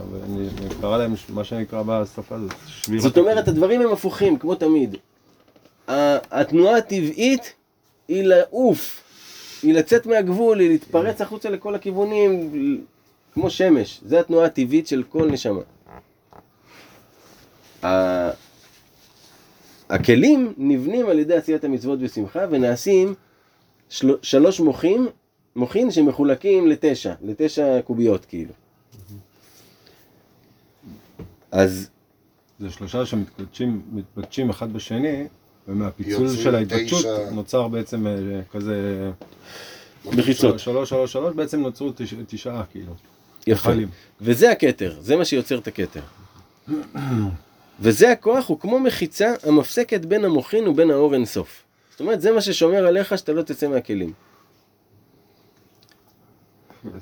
כמו אנשים גם שבסמים פסיכדלים אה. יצאו מהכלים. הם ראו משהו ש, שזהו, אי אפשר לחזור אחורה, זה יצא להם מהמחיצות. כאילו תשע נקודות כאלה מסודרות. כי זה הכוח שהוא המיישב והמסדר, הוא מעכב את המוחין בעת מרוצתם ורדיפתם, לבל יהרסו לעלות אל השם למעלה ממחיצתם. כי המוחין רודפין להשיג האור אינסוף. וזה הכוח הנ"ל של השכל שהוא המיישב והמסדר, שהוא בחינת כתר, הוא עומד בפניהם כמו מחיצה ומעכב אותם מרדיפתם. ועל ידי הרדיפה והמעכב, היינו על ידי הרדיפה שהמוחין רודפין להשיג אור אינסוף, ועל ידי כוח המעכב שהוא כוח המיישב והמסדר בחינת כתר כנ"ל, על ידי שני בחינות אלו, על ידי זה מבטשין ומקין המוחין בבחינת המחיצה הנ"ל שהוא המיישב והמסדר. ועל ידי זה נעשין היכלין, היכלות לאור אינסוף. דהיינו שנעשין בחינת כלים והיכלות ברוחניות עליון, להשיג על ידם בבחינת מטה ולא מטה אור אינסוף ברוך הוא. כי אם לא היה המעכב הנ"ל כלל, ולא היה מי שיעכב את המוחין מרדיפתם ומחיצתם, היו מתבטלין המוחין לגמרי. כי היה האדם מתבטל במציאות. כי אור האין סוף אי אפשר להשיג. אך, על ידי שני הבחינות האלו, שהם הרדיפה והמעכב, על ידי זה נעשים מחיצות, כאילו נעשה לך צמצומים, שעל ידם אתה כן יכול לקבל את האור אין סוף. שרודף ומגיע להשיג, ואף על פי כן אינו מגיע ומשיג. זה רק רדיפה. זאת אומרת, זה אנרגיית חיים, זה משהו שהוא גנרטור. הוא אנרגיית חיים שפועמת בך. שזה מה שנקרא, שהוא מגיע למדרגת חיה. הרי יש לנו נפש, רוח, נשמה, חיה יחידה. חיה זה שהוא מתחיל להיות גנרטור. שהוא מתחיל להיות משהו אור כבר בפני עצמו. אתה מבין? שהתורה, החוכמה מאירה אותו, אה, מחיה אותו. כי יש לו את ההיכלות האלה, הם נעשו אצלו ההיכלות.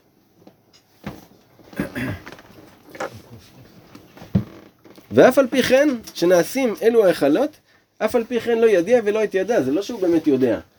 זה רק משיג השגות. ולית מאן דקיימא באור ולא מתדבקין ולא ידין, אי אפשר להידבק בזה אפילו, אי אפשר כלום, זה רק נוגע לא נוגע, זה רק דרך נותן לך יחידה. את הכיף, לצ- הנה אני הולך להגיע לזה, תכף? אני- נוגעים. עוד שנייה אני מסביר את הנקודה הזאת. לא. עוד שנייה אחת אני מסביר לך את זה. לרוחניות. ל- עוד שנייה אני מסביר לך את זה. צחי, ממש שנייה, ממש. טוב? זה בסדר? כן, אז תתקדם, למה אני מרגיש כמו במטופלים. ב- אני מרגיש כמו ב... בדיוק עכשיו, אחי, מה אתה פה אם לא. בטיפול, תגיד לי? אה, כולנו בטיפול פה, מה נראה לך שמישהו פה... לא? לא, אני מרגיש שאני לא לא קשור. מכולם אני לא פה, מישהו פה מרגיש שהוא לא משוגע? בר, אתה מרגיש שאתה לא משוגע. חולה נפש, אחי, ברמה גבוהה. אתה מבין? תראה איפה אתה נמצא, צחי, תתעורר על החיים שלך. אני משוגע זה אני יודע. טוב, אני לא חשבתי שאתם ככה. אז זה שהאדם הוא זוכה למדרגת חיה. כי הם למעלה מהספירות, כי זה כבר משהו, זה כוח עליון שנכנס בך, זה כבר לא הספירות שהן בתוך המוגבלויות שלך, אלא משהו חדש קורה איתך. בתשע או בעשר שדיברת? זה בהיכלות, לא? ב- כשהאדם כבר נוצר לו ההיכלות האלה של הכתר, שהוא עלה למדרגת כתר. אתה מבין, רבנו אומר לך כאן איך לעלות שזה למדרגת מעל כתר. הספירות? שזה מעל הכל. זה זה- זה המגע בעצם איתו. זה המלכות. אני יכול אה, דקה להגיד משהו? כן, בטח. אני אדמיין משהו. איך אני רואה את זה בדמיון שאני שם את העיניים. יש לנו פה צינור, אוקיי, שמזרים פה אור בעוצמות מטורפות. יש פה רצפטור, יש פה מעין פלטה, בצורה כזאת מרובעת, שאליה נכנס כל האור. והוא מתחלק כאילו ונותן לך את האנרגיה בגוף. אתה במהלך היום-יום חי. המגע שלך עם המציאות זה המלכות, אוקיי? זה איך שבאה המציאות לידי ביטוי. איך שאתה מגיב למציאות, מה שאתה חווה בתחושה שלך, בתגובה למציאות, קיבלנו גם כלי פה, שזה לעשות מצווה, אבל מה שאתה חווה, חוזר, אוקיי? עכשיו הוא חוזר דרך הנצח, הוד, יסוד, אה, חסד, גבורה, תפארת, וברגע שאתה מצליח מה זה מצליח? כל הזמן שאתה עושה משהו זה בעצם עובר דרך כל, ה, כל הספירות האלה ומגיע לכתר ו- וכאילו זה, זה המשחק. אתה כאילו במשחק מחשב. המטרה שלך להעלות תחושה נעימה של שמחה כלפי עשיית טוב כמו הבורא בהשתוות בחשיבה וזה המצוות שקיבלנו. לעשות אותה מתוך שמחה, למה מתוך שמחה? כי אתה באמצע משחק מחשב שהמטרה שלך שהאור פה יסודר ותקבל ממנו כמה, שיישאר ממנו כמה שיותר. קליטה. איך אתה מייצר פה במשחק הזה, איך אתה מגיע לפה בכלל? רק על ידי עשייה של משהו טוב, שמתחיל אה, לטפס דרך כל ה... אם הוא עובר את כל הפילטרים של החסד, של הגבורה, של כל הדברים שהם, כל הסרטים שלך, אם הוא מצליח לעבור את כל המידות האלה שהן מלוכלכות לפעמים, קליפות לפעמים, וזה עולה זך עד למעלה, מתחיל להיווצר פה מצב שכל הפילטר הזה שהוא גוש אחד מתחיל בעצם להגיע לאיזושהי התפצלות, הוא לא שלוש, הוא שלושה גושים לצורך העניין, אבל צפופים כאלה, וברגע שאתה מצליח לייצר היכלים, אז האור בעצם נשמר, אוקיי? ואז אתה, אתה, אתה עולה ב, ב, ברמה במשחק, אתה מתקדם כאילו שלב, אתה נהיה יותר חזק. אז היום יום שלך הוא בעצם לשמור כל הזמן שאתה, שבמלכות שלך, שמה שמניע אותך, אם אתה עושה מעשה טוב לבן אדם, באיזשהו שלב נהייתה, נהיית לך רדיפה. אני, אני זוכר את זה, הייתה, היה לי רגע כזה בחיים, היום אני לא שם. אבל היה לי רגע כזה בחיים שהייתה לי רדיפה, שהרגשתי כבר לא נעים מעצמי, שאני כאילו מחפש את האנשים שאני יכול לעזור להם. ובאיזשהו שלב כאילו אני, לא משנה, כמו כל דבר, זה, זה נעלם. אבל הרדיפה הזאת, להמשיך לעשות חסד, לעשות טוב, לעשות מצוות, לעשות זה, אם אתה נכנס למוד הזה, אתה בעצם כל הזמן מעלה למעלה את אותה אנרגיה חיובית, שהיא פותחת את, את, ה- את ה... אם הצלחת לח, לחצות את הספירה הזאת, היא נפתחת, נפתחת, נפתחת, נפתחת, נפתחת, ברגע שפה נפתח, בעצם זה הכתר, הוא מסדר לך את זה. ברגע שזה מסתדר לרמה של פרפקט, אה, אין לנו שום עניין שזה יהיה מוחלט, כאילו פתוח לגמרי ושנתמזג איתו, כי זה, זה מוות בעצם. תראה, זה ב- מוות גשמי, אוקיי? זה כאילו התעלות ריחונית, וזה כל המשחק. ב- ברמה הפשוטה של היום-יום רבי נתן הסביר את זה. למעשה, אם נסכם את התנועה שהוא מדבר עליה, זה תנועה של האטה. להאט. המוח שלך רודף, אתה רודף, תאט, תאט את עצמך, תיפטר ממה שמיותר, תיפטר מהמשימות המיותרות שלך שאתה לא חייב לעשות, תוריד כל מיני דברים שאתה לא חייב. תנועה של האטה. אתה מבין? ואז המוחין שלך יתחילו גם כן להסתדר ולקבל קצב משלהם אל מול הרדיפה שהיא התנועה הפנימית הטבעית שלך. אתה מבין? בכל דבר, בכל עניין ועניין יש רדיפה. אבל, אבל הרי אתה תגיע מה- מזה שאתה מצליח לייצר את ה... אתה, מגיע, אתה עושה את המהלך הזה, זה בעצם, אתה מייצר לך את הגבה ברמה הפיזית, אשכרה, גבה עובדת. ואז יש לך, יש לך בעצם אדנות בין התאוות או בין התחושות של אני רוצה עכשיו את זה אתה לוקח, אני רוצה להגיד לו ככה, ואז כאילו, יש לך מחיצה בין זה יש לזה. לך מחיצה שמעדנת. ופה זה כאילו מחיצה שמעדנת את, את, את. את, האור עצמו, אתה מבין? שזה כאילו הקונקשן, לדעתי זה בלוטת העצרים בעל. אתה ביישוב יש הוויסות עם האצילות, עם החיים- ה- החיים היום-יום גם בפשטות הפיזי. אני חי. אז זה מה שאני אומר, אני בא להגיד את העניין של היום-יום. אני שלך רוצה להבין אם הבנתי אותך. אתה אומר שבחיי היום-יום- קודם כל גם היית בערך הבית. עכשיו, שיהיה רגע לנשום שנייה, העניין הוא איך אני מסתכל על קבל את הדברים. היישוב דת אוקיי? מהסיטואציה. מה שהוא מספר פה זה איך להגיע הדברים לרמה הזאת. בחיים, כאילו. כל הזמן. מסתכל על הדברים כל הזמן שהם באים בחיוב, בחיוב, בחיוב. אז אני לא, אז אני לא מגיע לנקודה אבל זה לא מה שאמרתי. אז מה אמרת? לכן לא- אני שואל, כי אולי לא הבנתי. הביטוי של זה בחיים עצמם, איפה הרדיפה באה לידי ביטוי? בכל דבר שאתה מתלהב. מתלהב עליו, מתלהב ממנו, אתה רואה שהוא גורם לך לאיזושהי תנועה שאתה רוצה לעשות, תנועה טבעית, זה הכוח הדוחף. תעצור, שים מחיצה, קודם כל. קודם כל תתרגל לעצור, ריבונו של עולם, אם לא תעצור, איך הפה שלך יעצור, איך הכל יעצור, קודם כל תעצור. כתר, למה ההמתנה נקראת כתר? קטר לי זעיר. איך שאתה עושה עצירה, נוצר כתר בתוכך. רגע, האור הזה שבא עכשיו להתפרץ, רגע, עצרתי אותו, טאק, הוא מתיישב לך בכלים, אוקיי, עכשיו אני יכול אה, לחשוב על זה. אתה מבין? זה הדבר הכי פשוט והכי פרקטי שיש בעולם. תעצור. אתה בא לה, לה, להחזיר, קיבלת הודעה בוואטסאפ, אתה בא להחזיר ישר? זה הדליק אותך. על משהו? אתה בא להחזיר ישר? תעצור. רגע, אני חוזר על זה עוד חמש דקות. אה, רגע. הבנתי משהו אחר בכלל, זה מזל שלא שלחתם. להתאר? מה שאתה מתאר זה כאילו התוצר, התוצר של המהלך שאתה, אם אתה תפעל באופן הזה, זה התוצר שיהיה לך. זה לא, זה שאתה צריך לפעול ככה סבבה, אבל כדי לקבל את הכלים, להיות נכון, עם מעודן, נכון, להיות נכון. עם. לא אימפולסיבי, הדרך היא לעשות מצוות, ביום יום שלך בעיקר מצוות, כי אם אני הולך עם המשחק מחשב הזה עוד שלב, אז בעצם יש לך עניין שאתה יכול לעשות דברים טובים, אז נפתח לך, ואז פלופ, נכנס לך עוד קצת אור. אבל הקטע הוא לא לשמוח בדברים. מה שעושה את הפעולה זה השמחה במצוות, לא עשיית המצוות. כן, כן, ברור לי. אני אומר, לעשות את הדברים זה לעשות את המצווה עם השמחה, אז, אז כאילו הכנסת פה, נפתח לך פה, בלופ, נכנס לך אור. ויש לך פעולה אחרת שאתה יכול לעשות שהיא פשוט כן. סוגרת, אתה מבין? אז יאיר. לא נכנס לך, יש לך פה אור, אבל לא נכנס. כן. תראה איך השם וזה היום-יום המבורך, שלך. אחד, וכל הדברים שלו מחוברים. נראה לי זה לפני יותר התורה, שהאור דיברנו. על הקל את העם ודיברת אל הסלע לפניהם. בעזרת המטה של המעשים הטובים הוא מקיל את העם. יש פה מהלך שהוא כאילו אומר לך את המצב המיטבי של הכל. אם אתה, הכי טוב לרגליים, ללכת לעשות מצוות בשמחה. הן יכולות ללכת לעבודה, למותרות, לזה.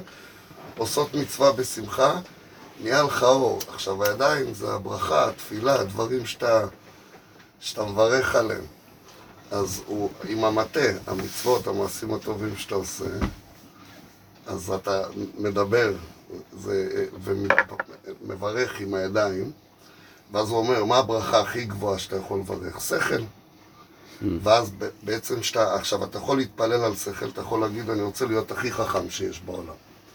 ואז הוא אומר לך, אבל אם תתפלל עליו עם אמונה, אז זו בחינה עוד יותר גבוהה. אז ברגע שאתה מתפלל על שכל ואמונה, כאילו אז אתה שם את הכתר הזה שמתחיל ליצור את ההיכלים של אגב, שזה השכל, אבל. בוא נדייק שנייה, אם לא, אם הבנתי נכון, שזה בעצם השכל. השכל זה, ה- זה הרשת הזאת שבנית של הפילטר הזה. אני אגיד לך מה זה השכל. גל. זה לא שזה משהו שיכול להביא לך את זה, אלא זה, זה, זה, זה מה שהוא אמר, אני לא? אגיד לך מה זה, יוצא לך לפעמים, לא יודע, אפילו אתה יכול לראות לא. סדרה בטלוויזיה. כן, אבל זה כאילו, זה מה שאתה עושה. אתה יכול לראות סדרה בטלוויזיה. ופתאום בתוך הצפייה שלך של הסדרה בטלוויזיה, fuck, מתחיל, אתה מתחיל להבין מסקנות על דברים, רגע, זה ככה וזה ככה, נשפע עליך מלא מסקנות ב- ברגע, זה נקרא ש- שפע השכל. כן, ככה זה מרגיש, אוקיי. אוקיי? אוקיי, אז אה, טעיתי. כן. עכשיו, ה- הרדיפה הטבעית היא לקחת כמה שיותר מזה ולהתחיל למשוך, למשוך, למשוך, למשוך. שוב פעם, מה אומרים לך? לא, שים מחיצה. טק, תעצור רגע. גם את הרדיפה הזאת של השכל שעכשיו נשפע עליך, רגע, אני עוצר. טעמת, היה לך רגע אחד של אין סוף. הד... השנייה הזאת שהושפע עליך שפע השכל, זה אין סוף נכנס אליך. כל הסיפור הזה הוא בעצם הסיפור של, ה... של הבריאה עצמה. בכל הבריאה, אנחנו באים, בצורה שזה מתואר פה, זה בא לידי ביטוי בבריאה עצמה. ובעצם הכתר, שאנחנו כשכינה, כ... כ... כ... כגוף, כל הנבראים בעצם, האופן שאנחנו מתנהלים בעצם בקטע הזה עושה את אותו דבר. עכשיו זה הכתר של, של הבורא, אתה מבין? הכל מתנהל באותה תבנית. אתה מבין, כמו שאתה מעודן, כן. אז אם אין כתר לבורא כמו שצריך, אז אין, אין, אין, אין עידון. ואז נכון. בעצם כל, אז יש חרון אף, ואז כל נכון. פעולה שלו, או כל כעס שלו, בא לידי ביטוי בצורה מאוד ממשית נכון, כי באמת, עצמה. באמת, אתה צודק, כי מה שרבנו אומר שהבחינה של הכתר היא מתבטאת באריכות אפיים. הביטוי של המעשי הוא אריכות אפיים. אם אתה שואל את עצמך מה הביטוי של הכתר, של השכל הזה שהושפע של הכל של זה, אריכות אפיים. זה הכל לאט. כי ברגע שאתה... נושם, סבלני, נושם עוד נשימה. כשאתה מתפלל על מוחין, אז אתה, אתה אז יוצר את הכתר, כן? עכשיו תדמיין את. הכתר כמו כתר של מלך. רק שנייה, דיגו, אני רק אסיים את ה... נסיים את ההלבשה של אה, זה ונמשיך בשיחה, טוב? כן. כי זה יש לנו רק להלביש את זה על המאמר. על המאמר של הסבא דבי אתונה הוא מלביש את התורה הזאתי, ובזה נסיים. אז זה ששאלו אותו סבא דבי אתונה, אמצעיתא דעלמא איכה, איפה אמצע העולם? זקף את האצבע, אמר להם, כאן. אמרו לו, מי אמר? מי אומר? אמר להם, תביאו חבל ונמדוד. ששאלו אותו, איך משיגין אור אין סוף? הם לא שדיברו בזה, כן, במש... המשלים שלהם היו... אמרו לו, איך משיגים אור אין סוף שהוא אמצע העולם, שממנו הכל שואבים חיות ושפע. הוא האנרגיה הפועמת החי... של החיים. איך משיגים אותו, הם שאלו אותו. זקפה אצבעתה, הרים את האצבע שלו, זה בחינת ברכות, כמו שאמרנו, שכתוב וישא ידיו, אהרון את ידיו ויברכם. שעל ידי הברכות מבטשין המוחין בכתר ונעשים ההיכלים כדי לקבל את האור אינסוף. ואמרו לו, מי אמר? מי הוא זה שייכנס בהיכלי התמורות למקום הקליפות, להעלות משם הקדושה בבחינת קטורת כנ"ל? מי זה הבן אדם הזה שירד לשם להיכלי התמורות? מיאמר. יאמר מלשון המ... כן. ושעל ידי עלייתו יתעלה הברכות כנ"ל. וזה מי ימר לשון תמורה, לשון יממר ימירנו. פה גם רבי נתן מסביר, הרי כל העולם הזה, נדב, זה חשוב מאוד לשמוע, נקרא היכלי התמורות. מה זה היכלי התמורות? אתה ממיר משהו במשהו. אם אתה כאן, אתה לא שם. הבנת? אתה מוגבל בזמן. ובמקום. אתה. אתה יכול להיות בדיוק או פה או שם. כן. יפה. אז העולם הזה נקרא עולם התמורות, בגלל זה תמיד אנחנו צריכים לבחור בין שתי אופציות. כי אם אני כאן, אני בהכרח לא כאן. נכון? אז אם אני עושה את הדבר הזה, אז אני לא עושה את הדבר הזה. תמיד אתה בתוך הבחירה הזאתי בין שתי האופציות. אז מה הקבלה למיאמר? רגע. אז העולם הזה הוא עולם התמורות. עכשיו, רבי נתן כותב שכל הדברים שהאדם עובר בעולם הזה, מה שדיברנו עליהם, הטוב, ברור הטוב מהרע, זה היכלי התמורות, כי כל הזמן אתה צריך להמיר טוב ברע, באיזה צד אני בוחר פה. אז אתה ממיר את זה בזה. אנחנו מבינים? כמו שאתה ממיר דולרים בשקלים. משהו תמורת משהו. יפה מאוד. אז אתה כל הזמן שם בהיכלי התמורות. אז הם שאלו אותו, סבא דבי אתונה, מי זה האדם שירד להיכלי התמורות כדי לברר משם את הניצוצות? עכשיו אני אסביר לכם מי זה האדם הזה. זה אנחנו. אותנו לא שאלו אם אנחנו רוצים להיוולד בתוך הקליפות. הרי אנחנו נולדנו בתוך הקליפות. אנחנו לא יודעים, אבל יכול להיות ששאלו אותם. לא, נולדנו בתוך הקליפות. אבל האמת היא שכן שאלו אותנו. ואנחנו באנו לכאן מבחירה לרדת לתוך הקליפות ולהשיג מכאן אור אין סוף. אתה קולט? דווקא בזכות זה שאנחנו בתוך הקליפות, דרך הקליפות אתה יכול להגיע לאור אינסוף. כי הדרך לבנות את ה... הקליפות, הדרך לא לבנות את הכלי. הקליפות. למה יש באסה בקליפות? כי הם יונקים, היניקה שלהם זה הבאסה, זה העצבות. המותרות. אבל אתה כאילו חייב להיות אחרת. המשחק לא אבל זה לא העניין. בדיוק, לברר את זה. אתה צריך להבין שהכל בסופו. של יום, בתפיסה שלנו, זה יכול להיתפס אך ורק כמשחק, אחרת אין לך דרך לאחוז בזה. ואז אתה אומר, המשחק לא, לא שווה, מה זה משחק שאין בו כאילו את הצד הנגדי?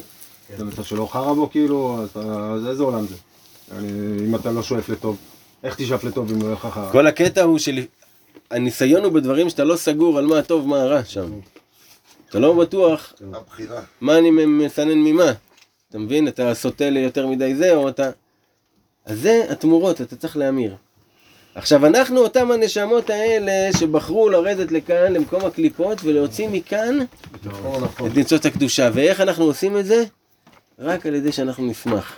נשמח במצוות שאנחנו עושים, בדברים הטובים. נשמח בזה שאנחנו יהודים. נשמח שיש לנו ברית מילה. נשמח שהיה, שאנחנו חגגנו. נשמח, נשמח את שמחת חיינו. נברך, נשמח. אז זה מה שהוא אמר להם, אמר להם, הייתו אשלי ומשכו. היינו, עיקר עליית הקדושה על ידי השמחה.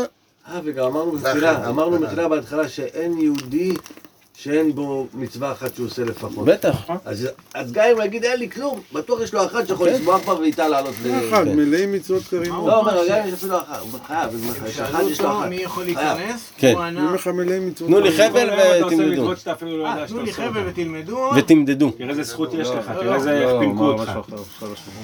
רגע, אבל אי אפשר ככה ל... ל- שאלו מי- מי ירד לשם לקליפות, לעולם התמורות, כן. מה הוא ענה? תביאו חבל ונמדוד. ב- אה, בהסבר של רבנו, על ידי השמחה, נצא משם, אין בעיה, אנחנו נרד לקליפות, אבל על ידי השמחה אנחנו, יש לנו יציאה משם. כמו שכתוב, בצאת ישראל מהגלות בשמחה, כמו שכתוב, כי בשמחה תצאו.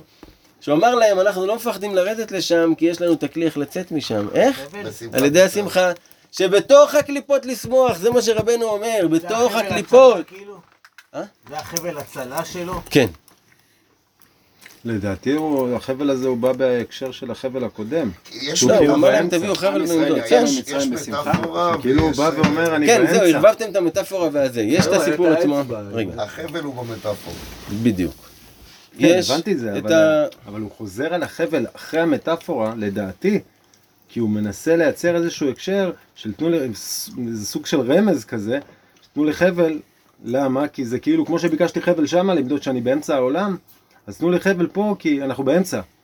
כי אז, השלב הזה הוא לא, הוא כאילו, הוא את כל מתנהג המילים באותה צורה, אתה מבין? משהו. כזה, זה מה שאני יכול... סביר להניח שזה גם נכון מה שאתה אומר. זה כל העניינים האלו. אני לא אומר שזה נכון, אני אומר שאני צריך לשים על זה. מחשבה רגע. למצוא את זה, אני לא מבין מה זה אומר. וזה הייתו אשלי, תביאו חבל, הייתו אשלי, היינו על ידיכם ועל כורחכם יתבטלו, יתבטלו הקליפות. כי אתם בעצמכם תביאו את בית ישראל מהגלות הנקראים אשלי. אז מה אומר להם, הייתו אשלי, תביאו חבל, זה אתם בעצמכם תמשכו אותנו משם. מה, מהגלות ומהקליפות. שבע אתונה? שכל אחד ואחד מהעכו"ם יביאו בידם את בית ישראל מהגלות, כך כתוב ב- בנביא. שהגויים בעצמם יביאו אותנו אל, אל הגאולה, כי זה יהיה טוב לכולם. על ידי ריבוי השמחה שיהיה בעת הזאת. כמו שכתוב, אז יאמרו בגויים, הגדיל אדוני לעשות עם אלה. היינו שמחים. ועל ידי השמחה התבטלו הקליפות, בבחינת וימדדם בחבל, השכב אותם ארצה. וזה מושכו, היינו המדידה לכלות אותם. שהוא אמר להם, עצם זה שאנחנו יורדים לקליפות ויש לנו את האפשרות לשמוח במצוות, אנחנו יוצאים מהגלות. איך אתם אלה שמוציאים אותנו מהגלות? שאנחנו רואים שאנחנו יכולים להתגבר. הרי מה ההבדל. בין, בין אה, יהודי שהוא, שהוא אה, לבין אדם בהמי? שהוא יכול להתגבר על עצמו במקומות הכי חשוכים, הוא שולט בעצמו. אתה מבין? אז הוא, הוא נעלה.